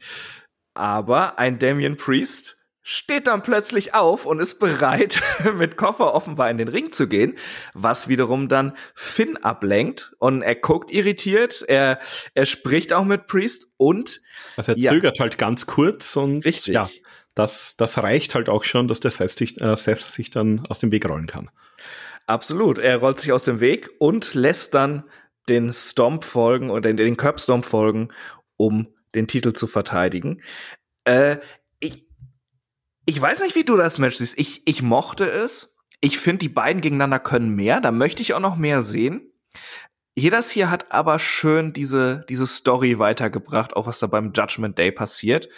Und äh, ja, auch dieses Misstrauen dann zwischen Finn und Priest. Ich finde, da steckt ordentlich Potenzial hinter. Und das Match war, war also kann besser sein, war aber gut genug, um das schön weiter zu erzählen, wie es da mit dem Titel weitergeht, wie es beim Judgment Day weitergeht, was da so die Animositäten dann sind. Ich bin sehr gespannt, was folgt und ja, ich also freue mich einfach auch, äh, dass ein, dass ein Finn und ein Damien Priest jetzt auch so ein bisschen mehr Spotlight haben. Man hat ja sowieso gemerkt nach WrestleMania, der Judgment Day wurde stärker dargestellt als zuvor noch. Genau, also es gab dann auch noch so die, die Ringside-Diskussion zwischen Finn und, und äh, Damien, wo ihn der Finn auch also wirklich gefragt hat, ähm, für, warum bist du da jetzt rausgekommen, quasi, also für ihn oder für mich, quasi, also wenn er jetzt gewonnen hätte. Und da hat Damien aber gesagt, nein, also ich bin rausgekommen eben für den Fall, dass äh, Seth gewonnen hätte oder gewonnen hat. Ähm, ist interessant, weil er dann eben nicht eingecashed hat nach dem nach dem Match.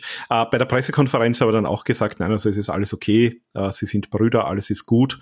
Und das Ziel war eben nicht äh, sozusagen, also er hat das so gesagt, er hat so dargestellt, das Ziel war nicht einzucashen, sondern er wollte sozusagen den, den Druck auf Seth Rollins erhöhen und wollte, dass Bella gewinnt, aber der hat nicht gewonnen und ja, der kann halt jetzt auch nichts machen. Ja, also ja, das ja. war so das, das Argument, das wir jetzt schon mal gehört haben. Ja, äh, warten wir mal ab, wie es so verläuft. Ne? Diese ganzen Gruppierungen haben ziemlich Stress an der Backe. Und ich würde sagen, wir kommen dann auch zum Main Event, zu der Gruppierung, die am meisten Stress an der Backe hat. Denn da hat's richtig gekracht. Wir sprechen natürlich von der Bloodline, die zerbrochen ist. Und jetzt gab es den Civil War, die Usos gegen Solo Sikoa und Roman Reigns. Und ja, ich weiß nicht, wie war, was waren deine Erwartungen an das Match? Fangen also zunächst so mal Erwartung. Ähm, ich finde es übrigens sehr schade, dass solche Sachen immer irgendwo in Pre-Shows oder ähm, auf Social Media versanden. Ähm, auch bei EW, dass sozusagen die ausführliche Erklärung von Don Kellis, äh, der Turn gegen Kenny Omega, das haben wir nur auf Social Media und im, im Chris Jericho Podcast gehört, nicht sozusagen in der Shows, die die meisten schauen. Und auch hier gab es ein Segment. Also ich habe mir die, ich habe die Pre-Show so ja tonlos ein bisschen nebenbei laufen lassen, äh, um zu sehen, falls es doch irgendwie ein Match oder was gibt, ähm, dass wir da auch darüber berichten können. Aber das einzige, so, sage ich mal, berichtenswerte Segment, das war ein Interview mit Paul Heyman. Das oh, das war YouTube. sehr gut. Das dauert drei Minuten, das würde ich jedem äh, empfehlen. Schaut euch das auf jeden Fall an. Ähm, Kayla Braxton klopft hier an den Lockerroom und rauskommt ein komplett, ja, desillusionierter, zerstörter Paul Heyman mit Tränen in den Augen, mit roten Augen, mit Tränen, die ihm die Wangen runterlaufen. Und äh, ja, er kommt da raus und sagt, also ah, so, so habe ich den, äh, den Roman Reigns noch nie gesehen.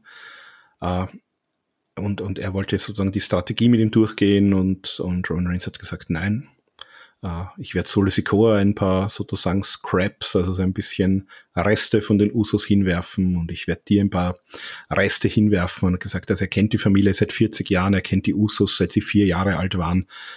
Äh, und hat gesagt, wir werden heute nicht den, den Tribal Chief sehen, sondern wir werden einen Krieger sehen, und zwar den Krieger, der vom Wild Samoan Seeker aufgezogen wurde, der so sein wird wie Seeker, und er erzählt also, was Seeker damals so in den Bars und am, am Rande des Highways quasi gemacht hat. Diese, offenbar diese Szenen, die er nicht mehr vergessen kann, diese brutalen äh, Streetfights, die es da offenbar gegeben hat in den 70er und 80er Jahren. Ähm, und er hat gesagt, es wird dem Roman Reigns nicht genug sein zu beweisen, dass die Usos nicht das beste Team in der Geschichte der WWE sind, sondern er wird sie aus den Geschichtsbüchern und aus der WWE streichen. Die werden auch bei den Familientreffen nicht mehr willkommen sein. Und dann hat er noch gesagt, also die, die Prügel, das Beating, das sie von Roman Reigns bekommen werden, äh, das wird den Code des Sports Entertainments verletzen. Das wird nicht PG sein. Es wird keinen Spaß machen, dabei zuzusehen. Und entschuldigt sich bei Kayla Braxton dass er sich das wird ansehen müssen. Und dann hat er ähm, dazu kommen, wenn aber es auch wirklich dann im äh, ein Bezug schon war aufs Match, er hat gesagt, die werden, also auf Englisch hat er gesagt, smashed, stacked, pinned und aus der WWE verbannt, also quasi zerstört, aufgetürmt, gepinnt und für immer aus der WWE weggebracht werden. Und ja, dann das, das hat er so mit ein bisschen Enthusiasmus wieder gesagt und dann ist er wieder zurück in die Depression verfallen, hat so den Kopf geschüttelt und hat gesagt, ja, und es, es gibt nichts, äh, ich kann nichts tun, um ihm davon abzuhalten. Also der war fertig mit der Welt. Das war wirklich eine, eine äh, ja, fast Oscar-reife Performance von Paul Heyman hier. Äh, nicht umsonst einer der besten im Business. Also das auf jeden Fall noch so ein bisschen ja. Äh, diese drei Minuten sollte sich jeder gönnen, sozusagen als Einstimmung auch auf dieses Match. Absolut, die, die waren fantastisch. Dafür hat es sich sogar wirklich gelohnt, die langweilige Pre-Show durchzugucken, weil das dann zum Schluss kam. Aber was waren jetzt gerade nach dieser Promo deine Erwartungen an das Match? Was, was dachtest du, wie es aussehen wird? Ja, also ich habe tatsächlich mir da eine, eine ordentliche Prügelei erwartet. Ähm, ich habe tatsächlich nicht von vornherein sagen können, was ich mir als Ausgang erwarte. Also ich habe mir gedacht, es wäre natürlich logisch in irgendeiner Form, wenn Roman Reigns hier verliert, haben wir gedacht, gut, das könnte aber auch sein, indem irgendwie Solo vielleicht gepinnt wird. Ähm, haben wir gedacht, das könnte aber natürlich auch die, die Zerstörung der Usos einfach sein. Ähm, vielleicht, dass dann auch ähm, Solo dazwischen geht und sagt, okay, das reicht jetzt, das sind trotzdem noch meine Brüder. Also das hätte hier in, in viele, viele Richtungen für mich gehen können. Ähm, darum wollte ich es mir auch ein bisschen offen lassen. Also ich wollte mir nicht zu sehr ein Szenario äh, zusammenspinnen, sondern ich wollte mich hier tatsächlich berieseln lassen, äh, wie sie uns diese Geschichte hier weitererzählen. Äh, ja, also ich, ich äh, stimme dir soweit zu, berieseln lassen, abwarten, weil ich vertraue ähm, diesem Storytelling mittlerweile. Äh, doch, das ist eine fantastische Geschichte, die sie da um die Bloodline erzählen.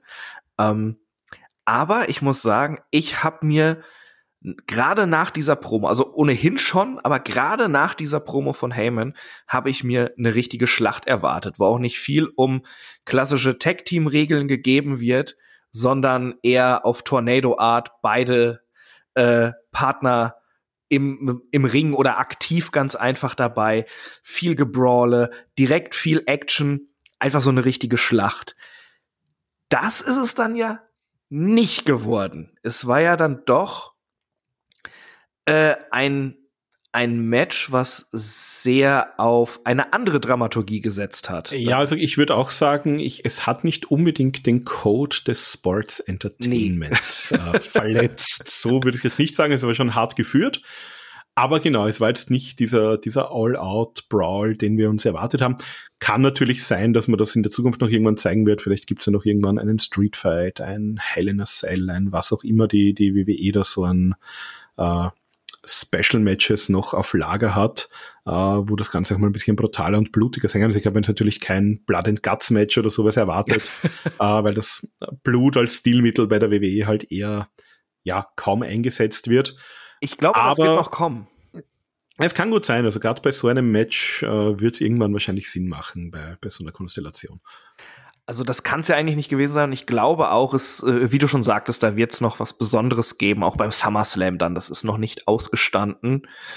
Ähm, und es fühlte sich ja jetzt auch noch nicht endgültig an, wie ein Roman Reigns, der seine Niederlage dann kassiert hat zum Schluss.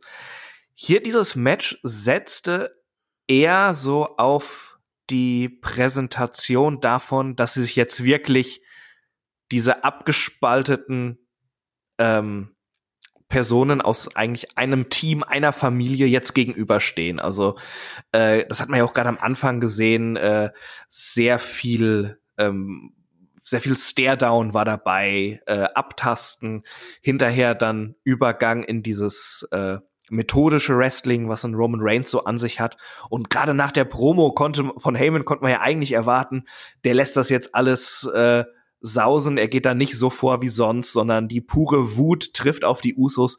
So war's dann nicht. Äh, es war dann doch ein äh, ein hartes und, und gut geführtes Tag Team Match, was aber dann doch gerade anfangs äh, dann nicht so schnell Fahrt aufgenommen hat, sagen wir es mal so. Ja, das stimmt. Also was, was ich übrigens äh, sehr lustig und sehr bedauernswert für den guten Paul Heyman fand, ist, ähm, ich hätte mir eigentlich gedacht, okay, jetzt hat Roman hier seinen neuen Titel bekommen, jetzt können die anderen beiden ins Archiv. Äh, nein, Roman muss jetzt hier, oder beziehungsweise Paul Heyman muss jetzt hier dann mit drei Gürteln auf der Schulter das ganze Match über dastehen. Ähm, also und der, muss die ganze Zeit mit einer Hand die, äh, die Sideplates abdecken, weil da die von Brock Lesnar drauf waren auf dem WWE-Titel. das ist mir gar nicht aufgefallen. Aber ja, also jedenfalls äh, Paul Heyman steht hier schwitzend am Ring, äh, sowieso sehr animiert. Aber ja, äh, das nur so am Rande. Ähm, es, wir beginnen mit ähm, Solo und Jimmy äh, Uso, ähm, der gleich mal den Bodyslam einsteckt. Äh, Jimmy dann mit ein paar Jobs. Aber hier Solo sozusagen, ja, der, der dominante kleine Bruder, ähm, der ihn hier entsprechend mal abfertigt und irgendwann äh, gibt es dann den, äh, den Tag und dann kommt aber Roman Reigns und sagt, nein, nein, nein, nein, also ich will jetzt äh, rein. Und da ist Solo schon ein bisschen, ja, also der will nicht wirklich taggen, der möchte jetzt eigentlich weitermachen. Ähm, dann schaut er auch lange zu Roman Reigns, irgendwann geht er dann hin, dann, dann gibt's diesen Tag. Also auch da sehen wir schon, ähm, das ist sozusagen schon der, der Getreue von Roman Reigns, aber der hätte schon auch so ein bisschen seinen eigenen Kopf und seine eigenen Vorstellungen. Also ähm, das könnte auch nochmal eine weitere Ebene natürlich dann sein in der Geschichte. Ähm, ja, und dann kommt es mal zum, zum ersten großen Aufeinandertreffen zwischen Jay und Roman an dieser Stelle. Ja, und da kann äh, Reigns dann ja auch seine Kraft so ein bisschen ausspielen. Er hat dann hinterher äh, Jay in einem Headlock und, und haut ihn quasi immer runter, aber Jay kann dann mal wieder wechseln und bringt Jimmy rein. Und äh, da gibt es dann auch die Antäuschung eines doppelten Superkicks, wo Reigns dann doch eher die Flucht ergreift. Genau, also der, der verzieht sich da gleich mal aus dem Ring und äh, das englische Publikum enttäuscht natürlich auch nicht. Es gibt nämlich die ersten Chants, nämlich Tribal Wanker. Ähm, das übersetzen wir jetzt an der Stelle hier nicht. Das kann sich jeder selbst zusammensuchen, wenn er das Wort nicht kennt. Aber das ist sozusagen mal das, was, was London vom Tribal Chief äh, hier hält. Und äh, dann eine sehr schöne Schlüsselszene auch. Also da geht er nämlich mal hin zu seinem Wiseman, zu Paul Heyman, äh, holt sich hier Rat und der Paul Heyman sagt ihm, äh, ja, also mit ganz klaren Worten, worum es hier geht. Er sagt nämlich, möchtest du, dass deine Söhne, also die Söhne von Roman Reigns, an seinem Tisch sitzen? Das ist nämlich sein Ziel. Der will Head of the Table sein, der möchte einen Familienvorsitz haben und der möchte sozusagen dir deine Söhne wegnehmen. Der möchte, dass deine Söhne für ihn arbeiten. Willst du das? Das ist sein Ziel. Und das ist sozusagen die Motivation auch, darum, darum hat er seinen Wise Man auch dabei, der ihm hier äh, die Lebensweisheiten vermittelt, weil das ist nämlich genau das, was der Roman hören musste. Jetzt geht er rein und jetzt sind die Zweifel sozusagen weg. Jetzt Obwohl gibt's mal Roman das ja eigentlich Genuss. wissen müsste, ne? Wenn er da vorher gesagt hat, er, er entfesselt die, die Wut und das wird gegen den Code des Sports Entertainment verstoßen und sowas. Also irgendwie äh, steht es dieser Promo von Heyman ein bisschen gegenüber. so, das äh, stimmt, aber die Promo war halt einfach trotzdem gut. das stimmt, das stimmt. es war ein bisschen widersprüchlich so. Ähm, ja, auf jeden Fall haben wir dann ja auch eine längere Phase, wo Roman und Solo doch sehr dominant sind. Es gibt einen langen Nerf-Hold und äh, dann äh, der Ansatz von Comebacks, aber äh, dann kommt dann doch immer irgendwie so ein Vorarm, der den Jimmy dann runterhaut. Und die Crowd reagiert natürlich drauf. Sie singen dann, steht auf, wenn ihr Roman hasst. Ähm, und ich liebe es, wie Roman Reigns wirklich immer 100% in dieser Rolle ist und das alles aufnimmt und sofort damit spielen kann. Er hat das so verinnerlicht und macht das so gut äh, wie er dann äh, rausgeht zu Heyman und sich über das Publikum beschwert und warum Na, das sagt er nämlich auch, genau, warum, warum sind wir überhaupt hier? Das ist der, furch der furchtbarste Ort aller Zeiten. Das sind ein Haufen Idioten. das ist, das ist wunderschön und, und stachelt dann natürlich ein auch selbst wenn man nicht in der Crowd ist, aber zu Hause vom Bildschirm ist, stachelt einen ja auch irgendwie noch mehr an. So, so, so, was für ein Ekel, was für ein arroganter Sack ist das. Es ist einfach toll gemacht und äh, ja, als Deutscher, äh, wenn sich da jemand über England beschwert, ja, hat man jetzt auch nicht unbedingt was dagegen, lacht man schon mit. Äh, ja, aber äh, es geht dann weiter, immer noch dominante Phase für Roman und Sikoa. Dann gibt es äh, die äh, Running Umaga Attack und Reigns haut auch noch ein paar Mal drauf. Wieder Nerf Hold gegen Jimmy. So Reigns zeigt dann auch gegen Jimmy von draußen den Drive-By. Oh, der, stimmt, den der sozusagen, noch, ja. der wird hier ins äh, von ja durch Seil eigentlich durchgesteckt und Roman taggt und äh, es gibt den Drive-By von draußen. Das war auch ein äh, ein schöner Moment. Den gab's auch noch. Ja, das, das Match muss man auch sagen, das geht gute 30 Minuten. Das ging ein bisschen über eine halbe Stunde, genau. Also da war schon einiges dabei. Wir werden da jetzt nicht äh, Spot für Spot durchgehen. Ähm, aber jedenfalls also den, den Großteil, zu Beginn zumindest auch, haben wirklich hier, kann man sagen, äh, ja, Roman und Solo wirklich hier dominiert. Also haben hier gezeigt, äh, wie sie hier mit dem besten Tag-Team der Welt, wie sie oft äh, genannt werden, zumindest von Michael Cole, äh, hier sozusagen den, den Boden wischen. Also das sah es eine ganze Zeit lang ziemlich schlecht aus für die Usos, muss man auch sagen. Absolut, aber äh, dann nach wirklich langer Zeit und ich muss sagen, ein bisschen zu langer Zeit für mich persönlich. Ich fand, es hat sich schon gezogen. Äh, kam dann ein bisschen frischer Wind rein, denn äh, Jimmy kann einem Superman Punch ausweichen und kann schließlich dann den Hot Tag vollführen, dass Jay reinkommt, der dann auch mal ein bisschen aufräumt. Genau. Äh, da gibt es dann zum Beispiel dann den Crossbody an Sikoa und äh, gibt dann auch einen Two-Count dafür aber Reigns kommt dann wieder rein, äh, wird dann aber wieder rausgeschmissen. Äh, es, äh, also dann geht es auf einmal hin und her und man hat dann doch ein bisschen mehr diesen Schlagabtausch, den man sich eigentlich gedacht hatte, dass er von Anfang an stattfindet. War so mein Eindruck. Genau, also waren alle vier wirklich auch im, im Ring. Äh, Jay und Solo dann draußen, Jimmy und Roman waren sozusagen die, die legalen Männer im Ring. Ähm, ja, und dann gab es so einen äh, Roman wollte den Super, den Spear zeigen, hat aber hier mehrere Superkicks eingesteckt und ja, dann äh, Jimmy mit dem Splash, aber ähnlich wie wir es auch schon damals äh, vorhin gesehen haben bei Gunther und Matt Riddle, äh, Roman hier einen Submission Move, in dem Fall war es eine Guillotine, äh, wo man schon kurz gedacht hat, okay, jetzt ist es mit Jimmy gleich zu Ende, der Referee, der auch seinen Arm hebt, aber natürlich hier in so einem Match der Arm bleibt oben. Jimmy kann ihn da hochheben. Äh, Tag mit Jay, der aber gleich auch einen, einen Punch von Roman Reigns einsteckt. Also der kommt gar nicht in den Ring hinein, kommt wieder in die Guillotine und äh, ja, irgendwie drückt der Roman dann nach hinten, der den Ref aus dem Ring rauswirft, der übrigens auch einen äh, schlechten Tag hatte, der ist irgendwie so mit dem Unterschenkel im, im Seil hängen geblieben. Ja, das sah auch wahnsinnig, aus. Äh, hat auch nicht so schön ausgesehen für den. Äh, das heißt, äh, ja, jetzt aktuelle Situation, kein Referee im Ring. Die Usos ähm, ja, bringen den 1D an. Es gibt einen 10 Count, 10 äh, Pin bis 10 eigentlich gegen Roman, aber natürlich kein äh, Referee ist da. Die Usos wollen den Double Splash zeigen. Äh, Solo wirft aber einen von ihnen runter. Der ich glaube Jimmy war es, Jay springt dann auch vom Seil.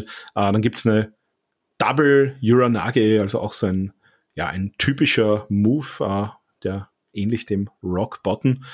Und dann gibt's mal den Spike gegen Jimmy und eine Spike und Spear Combo gegen Jay, wo wir auch gedacht haben, also jetzt muss es aber eigentlich vorbei sein. Und dann gibt's eben diesen Spot, den Paul Heyman da angesprochen hat, nämlich das Stack-Up, also sozusagen beide werden aufeinander gelegt. Roman möchte beide pinnen, das soll jetzt hier das Ende, die Streichung aus den Geschichtsbüchern sein. Aber auch hier ein Double Kickout und jetzt ist Roman Reigns eigentlich nervlich am Ende. Ja, er sieht aus, als würde er gleich anfangen zu heulen. Äh, Heyman draußen macht seine großen Gesten wieder. Äh, es ist überhaupt die, die Mimik und Gestik äh, bei, bei Heyman und Roman Reigns ist einfach sehr, sehr großartig. Und dann geht es halt auch schon Richtung Ende, äh, denn Solo Sikoa möchte ein Splash auf den äh, Kommentatorentisch ausführen oder vielmehr auf Jimmy, der auf diesem Tisch liegt. Äh, genau, von der Barrikade aus. Nämlich. Genau, von der Barrikade aus. Ja, äh, klappt nicht so ganz. Jimmy weicht aus, Sikoa damit äh, erstmal ja, äh, hinüber. Äh, Jay verpasst Reigns den Superkick. Allerdings kommt, kontert er auch direkt mit einem Spear und pinnt ihn und da dachte man eigentlich schon, jetzt ist vorbei. Nein, mit dem Superman, das waren sogar, das war Superkick, Superman Punch, Superkick, Spear. Richtig. Also das waren tatsächlich hier die, die ganzen großen Moves, aber auch hier, genau, Jay kickt aus und das sehen wir dann auch erst in der Wiederholung, äh, ähnlich wie wir es auch bei Roman Reigns in der Vergangenheit mehrfach gesehen hat, äh, der Kickout sozusagen mit der rechten Hand nach oben, aber gleichzeitig äh, hier ein Low Blow gegen Richtig, Roman der Reigns. Arm lag quasi bei Reigns zwischen den Beinen und er zuckt hoch und haut ihm in die Tribal-Nüsse. genau. Damit ist, ist dann auch ein Reigns sehr angeschlagen und ja, äh, Jimmy ist auch wieder dabei. Dann gibt es eine Reihe von Superkicks, um Reigns zum zu Boden zu zwingen quasi und zum Schluss dann den Superfly Splash von Jay Genau, also und den Pin. Olo kommt zwar noch rein, genau, der bekommt auch noch mal, also zuerst gibt's Superkick von Jay, Superkick von Jimmy, Double Superkick, dann kommt Solo, dann gibt's noch mal einen Double Superkick gegen Solo, der dann auch sozusagen damit aus dem Match genommen ist, noch einen Double Superkick gegen Roman, den Uso Splash von Jay und Jay Uso pinnt hier den Tribal Chief im Civil War. Ja, und jetzt ist natürlich die Frage, was bedeutet das? Ist jetzt wirklich Reigns entthront? Wie lässt er das auf sich sitzen? Wie verhält sich jetzt das? Äh, sind die Usos die großen Sieger? Ge kriegt Jay einfach ein Titelmatch? Kämpfen die Teams noch weiter gegeneinander? Also es könnte einiges passieren da. Dieser also Civil ich, War ist, glaube ich, nicht ausgestanden. Nein, also ich gehe auch davon aus, da wird man uns die Geschichte noch weiter erzählen. Uh, übrigens, das der erste Pinfall-Loss von Roman Reigns seit dreieinhalb Jahren, seit Dezember 2019 ähm, wurde das erste Mal wieder hier in einem WWE-Ring gepinnt. Äh, was ich auch ganz interessant fand, schaute dann am Schluss so aus, als ob Jimmy dann noch zu, zu Roman hingehen wollte, hat quasi so zu Jay gesagt, gedeutet, na komm, äh, jetzt gehen wir noch hin. Und Jay hält ihn aber zurück, sagt, nein, machen wir nicht. Also vielleicht hat Jimmy sich gedacht, okay, jetzt hat er hier verloren und jetzt äh, können wir uns wieder ein bisschen zusammenraufen. Sieht aber nicht so aus. Natürlich haben wir auch noch äh, Sami Zayn und Kevin Owens, die ja natürlich vielleicht auch jetzt äh, auf die Usos wieder zukommen und sagen, ja, wir haben sich ja gesagt, äh, wie sieht's denn aus? Also kann man auch vorstellen, vielleicht gibt's irgendeine Art von, von Three-Way, äh, vielleicht, ähm, ja, Anspieltipp für kommenden äh, Sonntag, die Anui-Familiengeschichte, vielleicht holt Roman sich noch ein paar andere Verwandte. Es gäbe ja genug, auch die im Wrestling sind. Bisschen Unterstützung gegen die Usos. Also ich glaube, wir haben da sehr, sehr viele Möglichkeiten. Äh, ich gehe mal davon aus, wir werden irgendeine Art von Singles-Match äh, Jay gegen Roman vielleicht beim SummerSlam oder so sehen. Aber ich denke auch mal, die, die Geschichte ist noch lang nicht auserzählt, die wird uns noch ein paar Monate Unterhaltung und Freude bieten. Ja, ich denke auch, äh, das war, das war jetzt mehr der Auftakt und wir werden noch diese harte Schlacht bekommen, die wir uns ja schon irgendwie ausgemalt hatten nach dieser Heyman-Promo. Das kann es eigentlich noch nicht gewesen sein und jetzt ist auch, glaube ich, äh, die Zeit des methodischen Vorgehens bei einem Reigns vorbei. Er muss jetzt wirklich so diese Urgewalt vom Stapel lassen.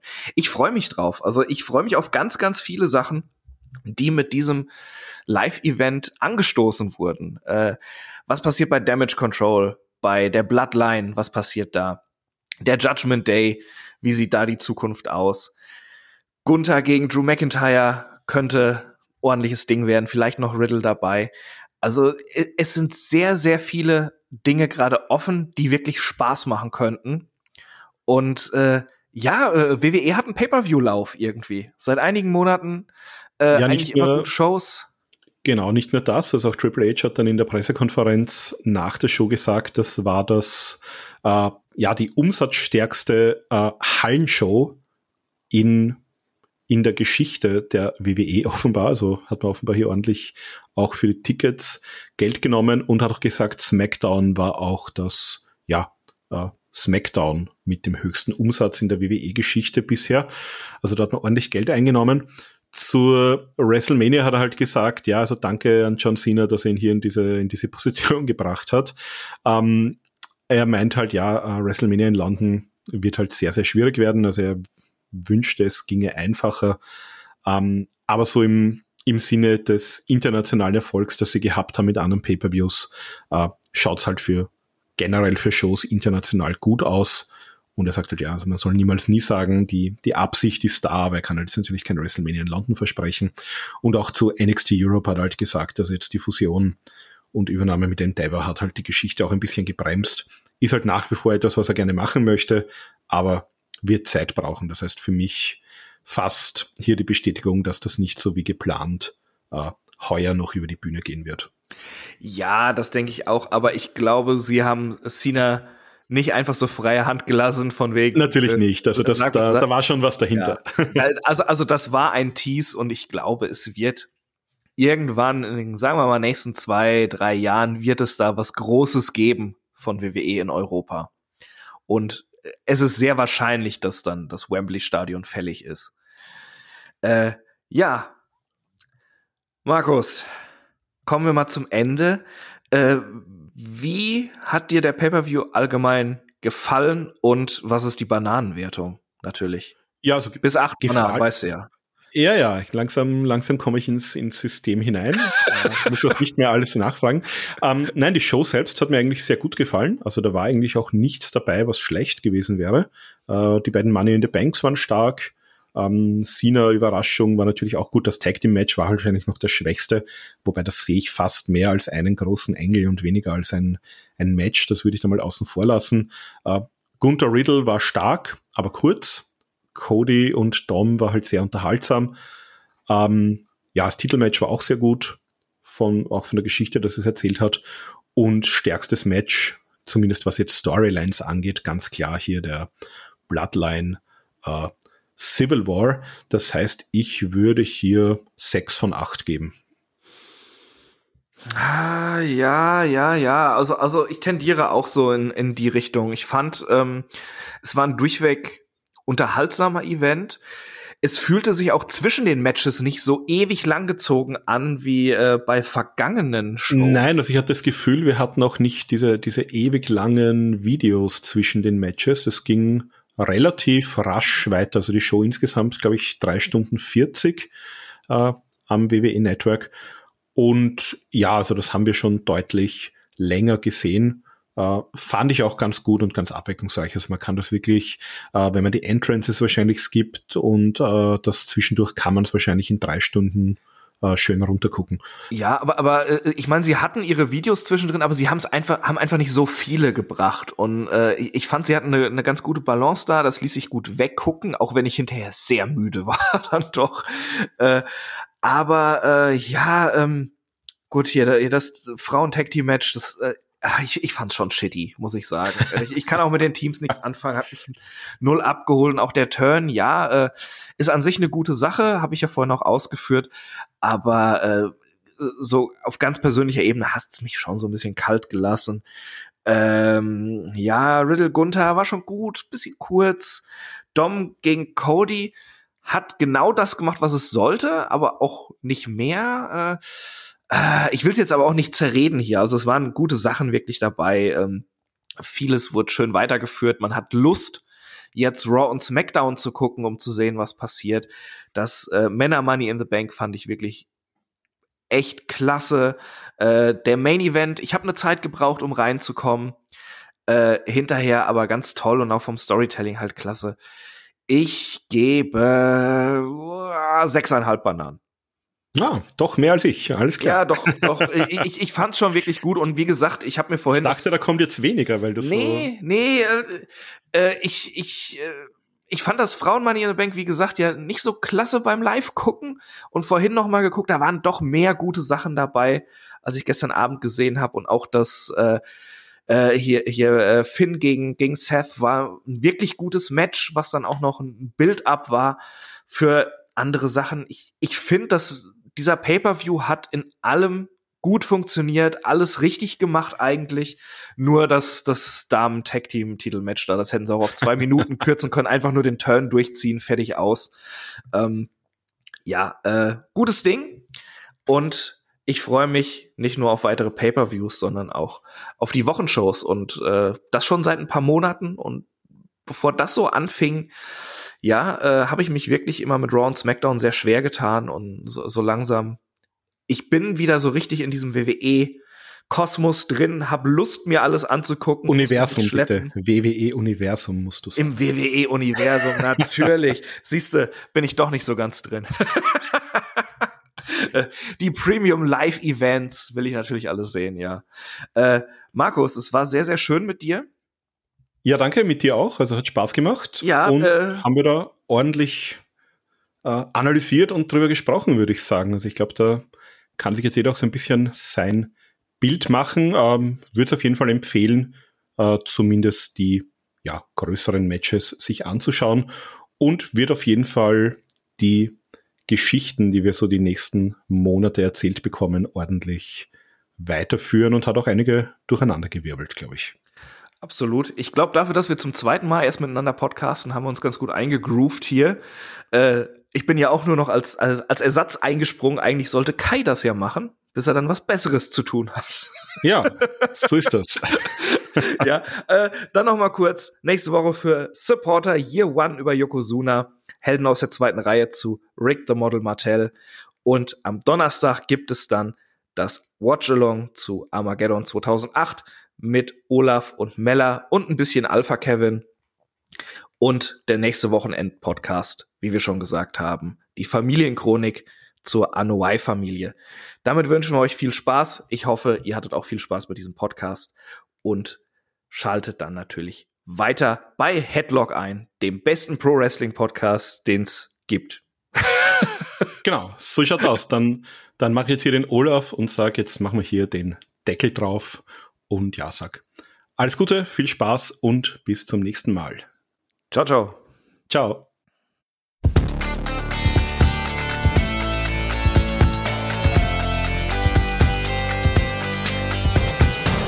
Headlock, der Pro Wrestling Podcast.